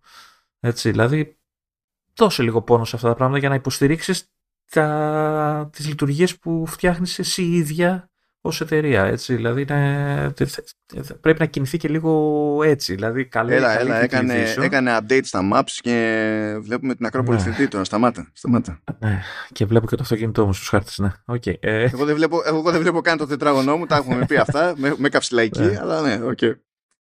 Ναι, ε, αλλά ναι, και δεν το περιορίζω εγώ μόνο στην Apple, το περιορίζω γενικά. Δηλαδή υπάρχουν τέτοια, τέτοιες ιδέες, τέτοια συστήματα που λειτουργούν και σου λέει, ξέρω εγώ, ε, μόνο στο Τέξας. Ναι ρε φίλε, αλλά δεν πεθαίνουν μόνο εκεί. Δηλαδή, κάνε, ε, δείξτε το εκεί, ok, okay, ξεκίνα από κάπου. αλλά... Δεν πεθαίνουν μόνο εκεί. ναι. ε, ξε, ξεκίνα το ok okay, σταδιακά, αλλά μην το αφήνεις. Γιατί, γιατί υπάρχουν στιγμές που μου δείχνει ότι το σαν να το παρατάει λιγάκι και μετά σου λέει κάποια στιγμή να το βάλαμε σε άλλες δύο χώρες. Αφού ξέρεις ότι δεν θα σου κάνει update πώς πάνε οι διαπραγματεύσεις. Δηλαδή. Όχι, όχι, δεν θα μου κάνει update, αλλά να, να βλέπω το αποτέλεσμα πιο γρήγορα. Δηλαδή το, το, το να μου βγάζει μια λειτουργία ένα χρόνο πριν, πόσο. Το, νομίζω πέρσι, δεν το έδειξε το satellite. Ε, και ένα χρόνο μετά να, να έχει προσθέσει, ξέρω εγώ, μία χώρα. Ε, ναι, είναι δύσκολο, αλλά εκεί σε θέλω. Έτσι. Ε, γι' αυτό σε έχω εκεί, για να κάνεις τα δύσκολα, όχι τα εύκολα. Τα εύκολα θα το έκανα και μόνος μου, ας πούμε. Λέμε τώρα. Πάντως, μέχρι, μέχρι στιγμής στην ουσία, ε, ενώ σου έχει προειδοποιήσει ότι η υπηρεσία αυτή δεν θα είναι για πάντα τσάμπα, κάνει το κλασικό. Στη δίνει τσάμπα. Όπου είσαι, δηλαδή, στη δίνει τσάμπα. Γιατί σου ξέρει ότι έχει μέλλον. Ναι, εντάξει. Okay. Μα, να σου πω κάτι, είναι και η υπηρεσία. Εντάξει, μπορείς στην Ελλάδα να, να μην είναι τόσο χρήσιμη. Θα πεις υπάρχουν σημεία που είναι και βουνά και λαγκάδια που δεν έχει σήμα κτλ. Αλλά ε, είναι υπηρεσία που ακόμα και αν χρειάζεται, αν είσαι σε χώρα που ε, έχει χάος έτσι, από εκτάσεις και τέτοια, ε, νομίζω θα το πλήρωνε κάποιος πιο εύκολα από το ξέρω εγώ, iCloud Drive. Ε, εντάξει, ναι. Να πεις. Ε, λοιπόν, είπες iCloud Drive όμως και δεν με βολεύεις ιδιαίτερα γιατί τώρα έχουμε να πάμε στο OneDrive το οποίο είναι επίσης φυσικό και για το πώς ανοίξαμε τη, το, το επεισόδιο όχι, αλλά και για τη φάση. Όχι, νομίζω ότι σε βολεύει γιατί έτσι δείχνουμε πόσο βολικό είναι το OneDrive έτσι όπως λειτουργεί γενικά στο Mac. Λοιπόν, ακούστε τώρα, δηλαδή αυτό ήταν μια ιδέα που είχε κάποιος στη Microsoft και είπε let's do it. Κάποιος άλλος είπε let's do it. Να, να σου πω κάτι, μπορούμε να το πούμε ψιθυριστά αυτό γιατί θα το ακούσουν και για, το, και για την έκδοση του Mac. και μπορεί να τους αρέσει. Όχι, ναι, το πήραν πίσω έτσι κι Αλλά. Ε... Δεν σημαίνει τίποτα. σημαίνει. Κάποιος είπε ότι καλά, πόσο, πόση μανούρα να γίνει. Ή εντάξει, μωρέ, θα μπορεί να διαμαρτυρηθεί κανείς, μετά θα ξεφουσκώσει το πράγμα και θα είμαστε jet. Δηλαδή, δεν δέχομαι ότι οι άνθρωποι με αυτού του στυλ τις ιδέες μένουν εκεί που είναι. Απλά δεν το δέχομαι. Είναι πως σαν τις προάλλες που άνοιξα το Xbox και αντί να μου βγάλει το μενού, μου έβγαλε διαφήμιση για το Modern Warfare που έπιανε όλη την οθόνη και πρέπει να κάνω dismiss τη διαφήμιση. Θα πεις, ναι, αγόρασε την Activision Blizzard. Μπράβο. Ε, ε, ε, δεν γίνεται έτσι δουλειά. το μόνο που κατάβασες είναι να με εκνευρίσει. Εμένα δεν μου την έβγαλε. Δεν την πέτυχα. Ε, δεν τη ρολάρει όλη την ίδια. Γιατί και εγώ είχα διαβάσει γι' αυτό μέρες πριν, ας πούμε, και κάποια στιγμή το άνοιξα και μου το πέταξε αργότερα εμένα. Αλλά αυτό είναι απαράδεκτο. Δεν ανοίγω τη συσκευή μου ώστε το πρώτο πράγμα που πηγαίνει μου καταλαμβάνει τα πάντα και δεν με αφα... Δηλαδή χρειάζεται να κάνω και έξτρα κίνηση για να φύγει να είναι διαφήμιση. Κάτσε, φίλε, τόσα δις πρέπει κάπου να τα βγάλουν. Περίμενε κι εσύ. Παράξανε. Ναι, εντάξει. Ναι. Επειδή αυτό άλλαξε τώρα τις πιθανότητες που υπήρχαν να αγοράσω εγώ Modern Warfare 3. Τε, Τέλος πάντων, ε, πες τι, τι, έχει γίνει, όλα τα λέμε και δεν. Είναι, έχει κάτι ιδέες η Microsoft όλες ώρε που είναι το κερατό της. Λοιπόν, Είχε τη φαϊνή ιδέα λοιπόν να κάνει ένα update στο OneDrive και με αυτό το update σε Windows ε, να, κάθε φορά που πήγαινες να κάνεις quit την εφαρμογή, όχι να κλείσει ένα pop-up, ξέρω και τέτοια, να την κλείσεις την εφαρμογή, να μην λειτουργεί καθόλου το OneDrive. Δεν σ' άφηνε να κάνεις quit χωρίς να ε, απαντήσεις, από, να, κάνεις, να κάνεις μια επιλογή σε drop-down menu ε, με το λόγο για τον οποίο θες να, να κάνεις quit την εφαρμογή κάθε φορά, όχι την πρώτη φορά, ξέρεις, είναι, ας ρωτήσουμε βρε αδερφέ, σαν να κάνουμε έρευνα, όχι, όχι, κάθε, ε, όχι την πρώτη φορά μετά το update που πας να κάνεις quit, κάθε φορά που πας να κάνεις quit. Γιατί μπορεί να άλλαξε σε λόγο, ρε παιδί μου. Το, πριν το έκλεισα γιατί, ξέρω εγώ, ε, μου άρεσε να το κλείσω. Τώρα το κλείνω γιατί, ξέρω εγώ, ε, ήθελα να ανοίξω κάτι άλλο. Ε, okay. Ναι, ναι, υποθέτω ότι αυτό θα συνέβαινε και άμα έκανε skill την εφαρμογή ξέρεις, από το activity monitor των Windows ή κάπως έτσι. Δεν ξέρω να σου πω αλήθεια, μπορεί και να μην, αλλά και αυτή δεν είναι η δουλειά. Δηλαδή να πεις να κάθε φορά να ανοίγω... Φαντάσαι. Φαντάσαι. Να κάνω force quit από task manager, ξέρω εγώ, πώς είναι, τι άλλο. Ε, δηλαδή, πόσο, πόσο άχρηστος πρέπει να είσαι σε επίπεδο user experience για να πεις ότι αυτό το πράγμα είναι σούπερ ιδέα, να το δοκιμάσουμε. Και φυσικά όταν σκάνε αυτά στη μάπα είναι το κλασικό. Κάναμε ένα πείραμα. Όχι, φίλε, δεν κάναμε ένα πείραμα. Μπορεί να έγινε ένα πείραμα και κάποτε να βγήκες εσύ και να θεωρήθηκε ότι, βάση, ότι το πείραμα ήταν επιτυχία. Αλλά επειδή βγήκες εσύ με αυτή την ιδέα, προφανώς και το πείραμα δεν είναι επιτυχία. Ε, Βασικά δεν, είναι, δεν μπορεί να είναι πείραμα έτσι, γιατί τα πειράματα τα κάνεις σε, σε περιορισμένη βάση χρυσών θεωρητικά. Έτσι. Τσεκάρεις, παίρνεις feedback, διορθώνεις, βελτιώνεις ή ακυρώνεις και προχωράς. Το πείραμα σε όλους δεν είναι πείραμα. Έτσι είναι ανησυχητικό θα λέγα.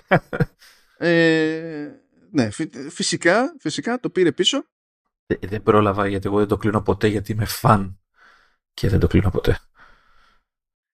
γενικά η, Microsoft κάνει διάφορες τέτοιες ideas και φυσικά τις κάνει περισσότερο στην πάρα των Windows γιατί εκεί πέρα ελέγχει το λειτουργικό και μπορεί να κάνει ό,τι θέλει αλλά κάνει κάτι, κάτι πολύ, πολύ εκνευριστικά και επιθετικά πράγματα πούμε, για να σπρώξει τις υπηρεσίες της και τις εφαρμογές της. Αλλά τώρα αυτό φάση ή μου απαντάς ή δεν σε αφήνω να κλείσει την εφαρμογή, λες φιλαράκι.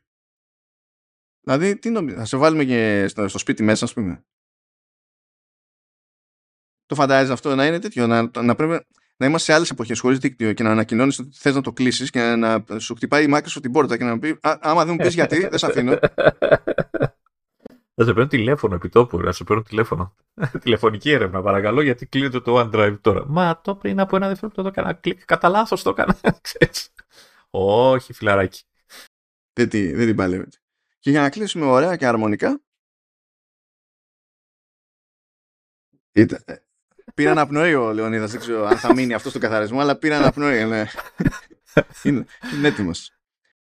Λοιπόν, βγαίνει η ταϊβανέζικη AU Optronics που φτιάχνει οθόνες και επειδή δεν βγάζει οθόνες με το δικό του το brand, φτιάχνει panels και τα πουλάει σε τρίτους, έτσι. Και είναι από τους βασικούς προμηθευτές στο άθλημα. Δεν είναι μια εταιρεία που φύτρωσε χτες, ας πούμε, προσπάθει να έχω δει και τέτοια. Ε, λοιπόν, ότι ετοιμάζεται να ξεκινήσει την παραγωγή οθονών micro LED. Ορίστε, ορίστε. Στα έλεγα εγώ και δεν το πίστευες. Το βλέπω εγώ τώρα αυτό και λέω ότι πρώτα θα ξεκινήσει με οθόνες για smartwatch και μετά θα προχωρήσει σε τηλεοράσεις. Ορίστε, άσχετε. Ε, άσχετε. Λοιπόν, θέλω να μας πει, επειδή λέει ότι θέλει να ξεκινήσει μια γραμμή παρα... θέλει να ξεκινήσει γραμμή παραγωγής. Δεν είναι όπου να είναι ξεκινάμε. Θέλει να ξεκινήσει μια γραμμή παραγωγής και θα επενδύσει, λέει, 700 ε, εκατομμύρια, 700 εκατομμύρια ε, δολάρια Ταϊβάν πρέπει να είναι αυτό. Ε, για γραμμή παραγωγής για εξάιντσο micro LED chip on carrier. Αν αυτό εννοεί όντως και εξάιντσι οθόνη και πηγαίνει με την ατάκα πρώτα να ξεκινήσουμε με smartwatch ήταν ε, smartwatch με κούκο, ξέρεις τόσο. Ε, ελπίζω να μην ισχύει αυτό γιατί δεν λέει, για, λέει chip on carrier production και τα λοιπά μπορεί να ε, μην, έχω, να μην καταλαβαίνω εγώ τι εννοεί ο ποιητής σε αυτή την περίπτωση έτσι. Να πάμε να του δώσουμε το benefit of the doubt. Λέει τέλος πάντων ότι θα, θα ξεκινήσουν λέει την εμπορική διάθεση των οθονών αυτών από το τέλος του 2023. Πού να είναι; Αύριο μεθαύριο. Ε, ορίστε. Ορίστε, δύσπιστε. Και είπαμε πρώτα smartwatches και μετά τηλεοράσεις micro LED. Λοιπόν, αυτό βγήκε το είπε εταιρεία, που είναι όντως εταιρεία που φτιάχνει οθόνες. Ακόμα δεν το πιστεύω. ε, είπαμε, είσαι δύσπιστος. Τι να κάνουμε. Ε, το, το, το πρόβλημα είναι εσύ. Είσαι εσύ το πρόβλημα, όχι ότι δεν μπορούν οι άνθρωποι. Ορίστε, μπορούν. Λοιπόν. Λοιπόν. Πρόσχετα να πεις και θα το θυμάμαι. Αν είναι να... να... Κοίτα, δεν, ε, δεν μπορώ απλά να, να αγνοήσω και τελείως την εταιρεία που λέει ότι ε, εγώ μπαίνω στον κόπο και πάμε από τα τέλη του έτους και είμαστε στα μέσα Δεκε... ε, Νοεμβρίου και έχει μείνει 1,5 μήνας. Έτσι, δηλαδή πρέπει να σου πω. Δεν μπορώ να πω έτσι απλά ότι μπερδεύτηκε και δεν καταλαβαίνει τι, τι λέει το πρόγραμμα την άλλη εβδομάδα πάνω στο γραφείο. Καφές, ε, σάντουιτς, ε, micro LED σε ρολόι, έτσι, παρουσίαση μετά. Αυτό. Λοιπόν, απλά για την ιστορία να πούμε ότι το 2022 ε, η Play Nitride που είναι ε, τέτοιο, είναι συνεργάτη της AU Optronics ανακοίνωσε και έδειξε κάποια prototypes που ήταν μια 37 inch τηλεόραση με ανάλυση 1080p το οποίο δεν το βγάζεις αυτό απλά δεν το κυκλοφορείς είναι, είναι pointless. Και γι' αυτό λέω τόσο καιρό ότι δεν τα πιστεύω όλα αυτά, γιατί αυτό είναι, αυτή είναι η περσινή κατάληξη. Είναι περσινό, φρέσκο πράγμα ακόμα. Και είχε δείξει και μία κυκλική οθόνη, λέει, μία, ε, σε 1,39 inches με 338 pixels per inch. Αυτό, αν βγάζει νόημα οικονομικά και είναι ok ποιότητα εικόνας, αυτό είναι όντως αυτό που θα χρειαζόταν κάτι τύπου smartwatch, Ρολόι, ξέρω, ναι, Apple Watch κτλ. Αυτό όντως. Τα δείγματα βέβαια από άψη εικόνας δεν ήταν καλά. Αυτό το 2022. Τι έχει αλλάξει ένα χρόνο, δεν ξέρω. Αλλά φυσικά δεν τους παίρνει κανένα σοβαρά μέχρι να τα δουν όλα αυτά. Ούτε το, το flat panel HD που είναι το αντικείμενο. Διότι μας θυμίζει εδώ το site ότι ε, είναι έξι χρόνια συνεχόμενα που η Samsung υπόσχεται ότι τους επόμενους μήνες βγάζει τηλεόραση micro LED. Και η Samsung είναι πολύ μεγαλύτερος κατασκευαστής οθονών σε σχέση με την ε, AU Optronics. Δηλαδή και η, η, η, λογική στάση απέναντι σε όλα αυτά είναι αυτή που λέει και το Flat Panel HD ότι ε, θα το πιστέψουμε όταν θα το δούμε μπροστά μας. Διότι μας τα έχουν πρίξει όλοι τόσα χρόνια και δεν γίνεται τίποτα. Ε, είναι ικανοί να βγάλουν κάτι το οποίο θα είναι σάπιο μόνο και μόνο για να σε βγάλουν ψεύτη. Και να βγουν σωστές όλες οι φήμες που έλεγαν ότι το 23-24 θα βγουν πρώτες οθόνες σε micro LED. Δεν είπαν ποτέ ότι θα είναι καλές, ότι θα δείχνουν, έτσι, αλλά θα είναι φτιαγμένες από micro LED. Και έτσι θα βγεις και εσύ λάθος και αληθινοί όλοι αυτοί που ασχολούνται με τις φήμες. Οι αναλυτές. Ε, ναι, θα, θα έχουμε the worst of both worlds, ας πούμε. Είναι, θα έχουμε οθόνες micro LED και θα είναι σαν να μην έχουμε οθόνες micro LED. Αλλά κάποιος θα θέλει να τις πληρώσουμε τις οθόνες micro LED. δηλαδή, εντάξει, ακόμα και το πάνελ το 37 που έδειξε σε 1080p δεν ήταν ένα ενιαίο πάνελ micro LED ήταν φτιαγμένο από άλλα μικρότερα που τα είχαν συνδέσει μεταξύ τους. Γιατί δεν μπορούσαν. Αυτό είναι που λέω τόσο καιρό. Είναι ότι είναι πακέτο να φτιάξεις την απαραίτητη πυκνότητα για τηλεόραση ε, ε, ε, πάνελ micro LED. Είναι πολύ μεγάλο πακέτο. Πράγμα που σημαίνει ότι είναι πολύ μεγάλο και το πακέτο που πρέπει να σκάσεις για να αγοράσει μια τέτοια ποθόνη. Για να πεις ότι γίνεται καταναλωτικό προϊόν, ας πούμε, και μπορεί κάποιος να την αγοράσει σοβαρά. Τώρα, ναι. Τι να πω. Δεν, είναι, δεν, είναι ότι, δεν έχω του πεταματού την AU Optronics. Δεν είναι καμία εταιρεία, κάποιος κατασκευαστής που δεν έχει εμπειρία. Για να πω ότι κατευθείαν δεν σας μείνω σοβαρά. Ε, δεν, δεν είναι μια startup που λέει θα μπω και εγώ και θα φτιάχνω πάνελ. Ξέρεις, δώστε μου λεφτά. Δεν, δεν, δεν, δεν την πιάνω έτσι. Αλλά είναι τόσα χρόνια που όλο τάζουν δεξιά και αριστερά και μεγαλύτερη και πιο έμπειρη από την AU Optronics. Τα ίδια και τα ίδια και μετά γαργάρα που δεν γίνεται να τους πάει σοβαρά. Ε, Μήπως έχει καμιά μυστική συνεργασία με κανένα μεγάλο. Ε, φαντάζεσαι ξέρω εγώ, να, να συνεργαστεί με τη, με τη Microsoft και να σου προσφέρει μια τηλεόραση που όταν τη σβήνεις, πριν, πριν σβήσεις, θα σε ρωτάει γιατί τη σβήνεται τη τηλεόραση τώρα; Πείτε μου, αλλιώς δεν σβήνω. Ή όχι, να σου πει για να. Κοίτα, θα, βρει τη... θα πάει σε κάτι ενδιάμεσο. Για να μην κατηγορηθεί ότι δεν σε αφήνει να σβήσεις την οθόνη, θα σου πει ή μου απαντάς και σβήνουμε με το καλό ή δεν μου απαντάς και κάθε φορά που αρνείσαι σου και ο ένα πίξελ. ένα μάκρο LED. Όλο το LED. ναι. Ή θα, πώς το λέτε, θα, θα ρίχνει το, το γενικό, αλλά η τηλεόραση θα μένει αναπένει. Ε, τώρα, εντάξει, μιλάμε για, για, για κούραση με αυτήν την ιστορία. Κοίτα, περίμενε γιατί πλησιάζει. Πότε είπε, τέλος του χρόνου; Για περίμενα, περίμενα. Τέλο Τέλος του χρόνου ξεκινάμε. Τέλος του χρόνου ξεκινάμε. Α, δεν θα δείξει προϊόν, δηλαδή, εντάξει.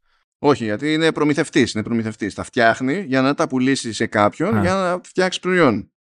Άρα, αν τα φτιάξει, ξεκινήσει να τα φτιάχνει, μπορεί το 25-26 που λέγανε οι άλλοι να δούμε το πρώτο προϊόν. Εκεί μπορεί. Προφανέστατα, όσο περνάει ο καιρός και αυξάνονται οι πιθανότητες, γιατί κάποια στιγμή, ρε παιδί μου, θα πιαστούν. Θα πιαστεί ποιότητα που πρέπει θα έχουμε και τις απαραίτητες οικονομίες κλίμακας ώστε όλο αυτό να μπορεί να μετατραπεί σε προϊόν που δεν είναι απλά για να το βλέπουμε. Προφανώς όσο περνάει ο καιρός.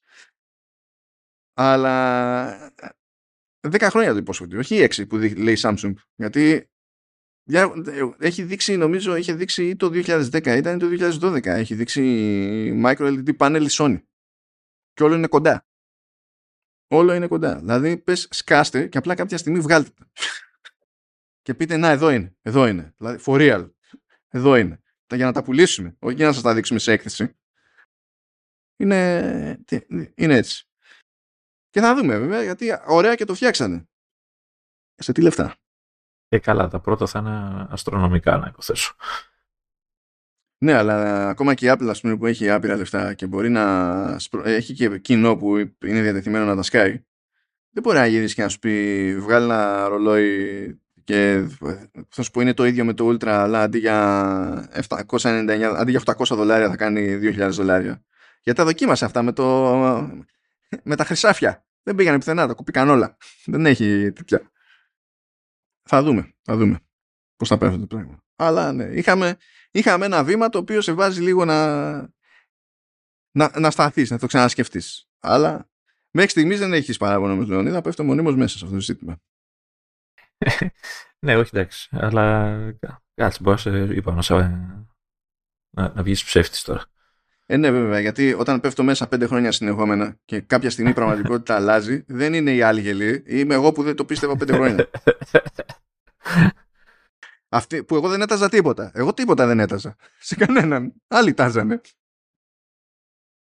Πάντως, ε, Τώρα, για να αρχίσουμε να κλείνουμε σιγά σιγά έτσι, νομίζω καταφέραμε έτσι ένα Commando S που ο χρόνος που δώσαμε σε άλλα πράγματα πλην την Apple, εκτός Apple, ε, ε, είναι ίσως με το χρόνο που δώσαμε για Apple.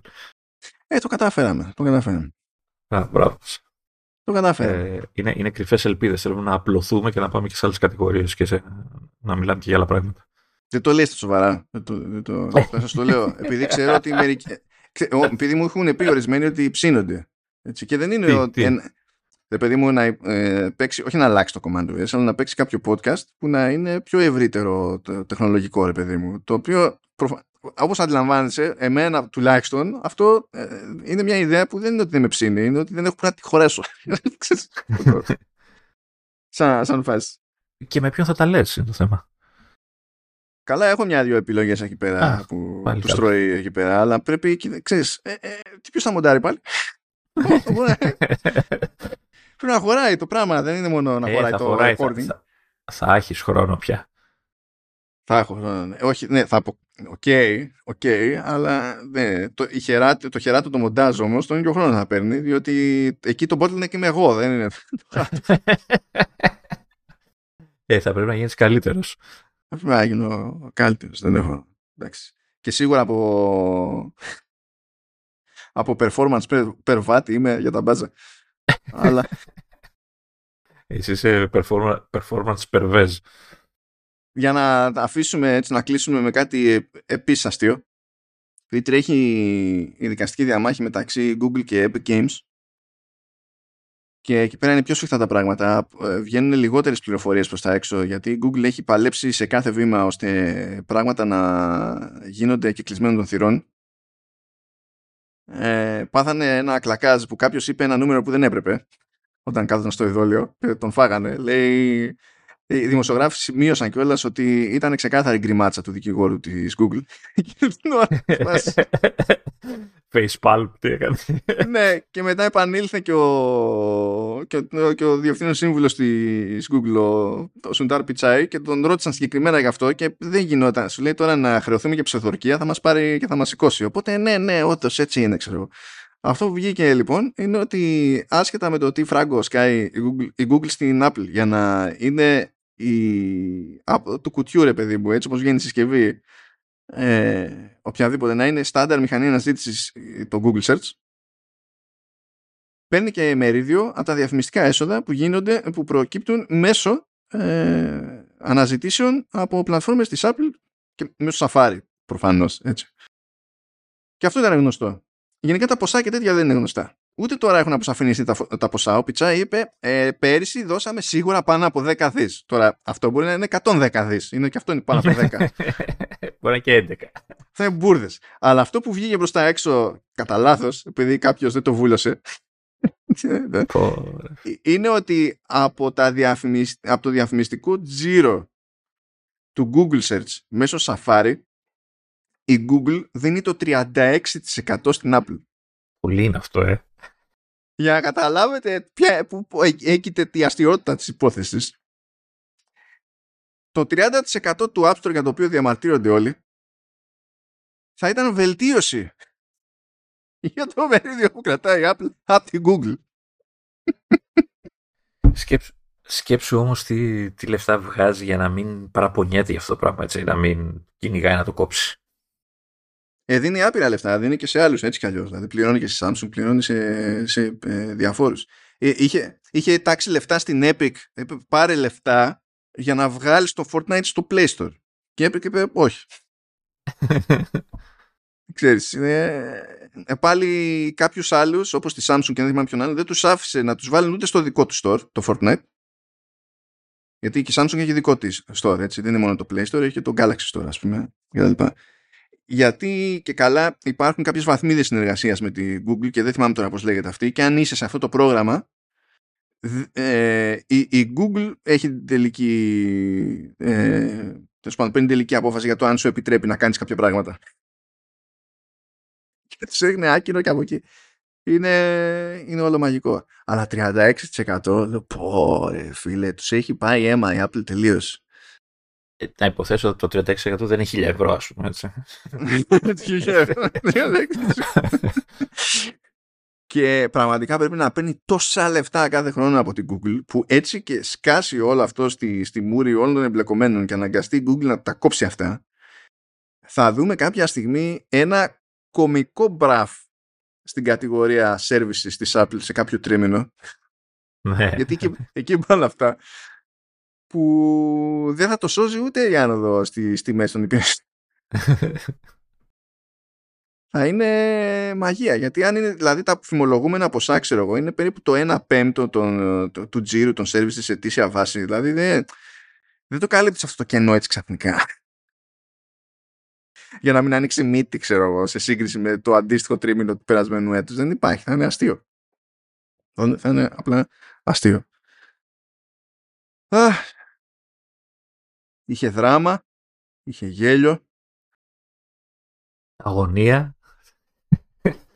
για, για, τους, για τους Android. Είχε αποκαλύψεις. Πάνω απ' όλα, δηλαδή θα εκτιμήσω, θα το θυμάμαι για πάντα αυτό το δεν πεθαίνουν μόνο εκεί. ε, είχε, είχε, πώς το, είχε θέαμα, είχε μπάλα. Έτσι. Όλα τα έχει το επεισόδιο αυτό. Δεν νομίζω να έχουν παράπονο. Είχε, είχε απ' όλα, ναι. Όχι. Έχουμε, παιδιά, έχουμε range. Έχουμε range. Ναι. Και πλέον και 3D, έτσι, special video. Και 3D. Ε, τε, όχι απλά έχουμε range, έχουμε και σε κάθε πιθανή διάσταση. Έτσι, έτσι. Και με αυτά σας αφήνουμε, διότι εκεί που δεν έχουμε range είναι στις ώρες της ημέρας. Είναι αυτές που είναι πάντα. δεν μπορούμε να κάνουμε τίποτα γι' αυτό. Και οι Τετάρτες που γράφουμε εδώ πέρα είναι πολύ δύσκολες για την παρτάρα μου, ειδικά όσο είμαι με το ίδιο μηχάνημα ακόμη. Μην αρχίσουμε τώρα, γιατί θα αρχίσω και εγώ να λέω. Ε. Θα πάμε στο τρίωρο. Ναι, ναι, φίλε, σου καταστρέφει κάτι που κάνεις κάθε μέρα όλη την ώρα για δουλειά. Ε, θέλω να γλιτώσω από εδώ πέρα, θέλω να γλιτώσω. Ξέχα, ξέχασα να σε ρωτήσω να το κάνω στο άνοιγμα, αλλά μιας και τώρα μιλάμε γι' αυτά, ε, ήθελα να σου κάνω μια πολύ σοβαρή ερώτηση. Ε, πιστεύεις στα ζώδια; αν πιστεύω στα ζώδια. Ναι, δηλαδή παρακολουθείς, βλέπεις σήμερα η καρκίνη, ξέρω εγώ. Best I can do, νηστεύω στα ζώδια. Ρε φίλε κι εγώ, αλλά, αλλά να σου πω κάτι, ώρες ώρες λες, ρε μπας, Σκά, σκάει πρωί, ξυπνάω, ξέρω αυτά, κάνω τη γυμναστικούλα μου. Έτσι, και τέλος πάντων συνήθως βλέπω σιρούλα την ώρα που κάνω ελλειπτικό. Τέλος πάντων τελειώνω το ελλειπτικό και κλείνω τη σειρά και μπαίνει κανάλι με τηλεοπτική σειρά πρωινάδικο.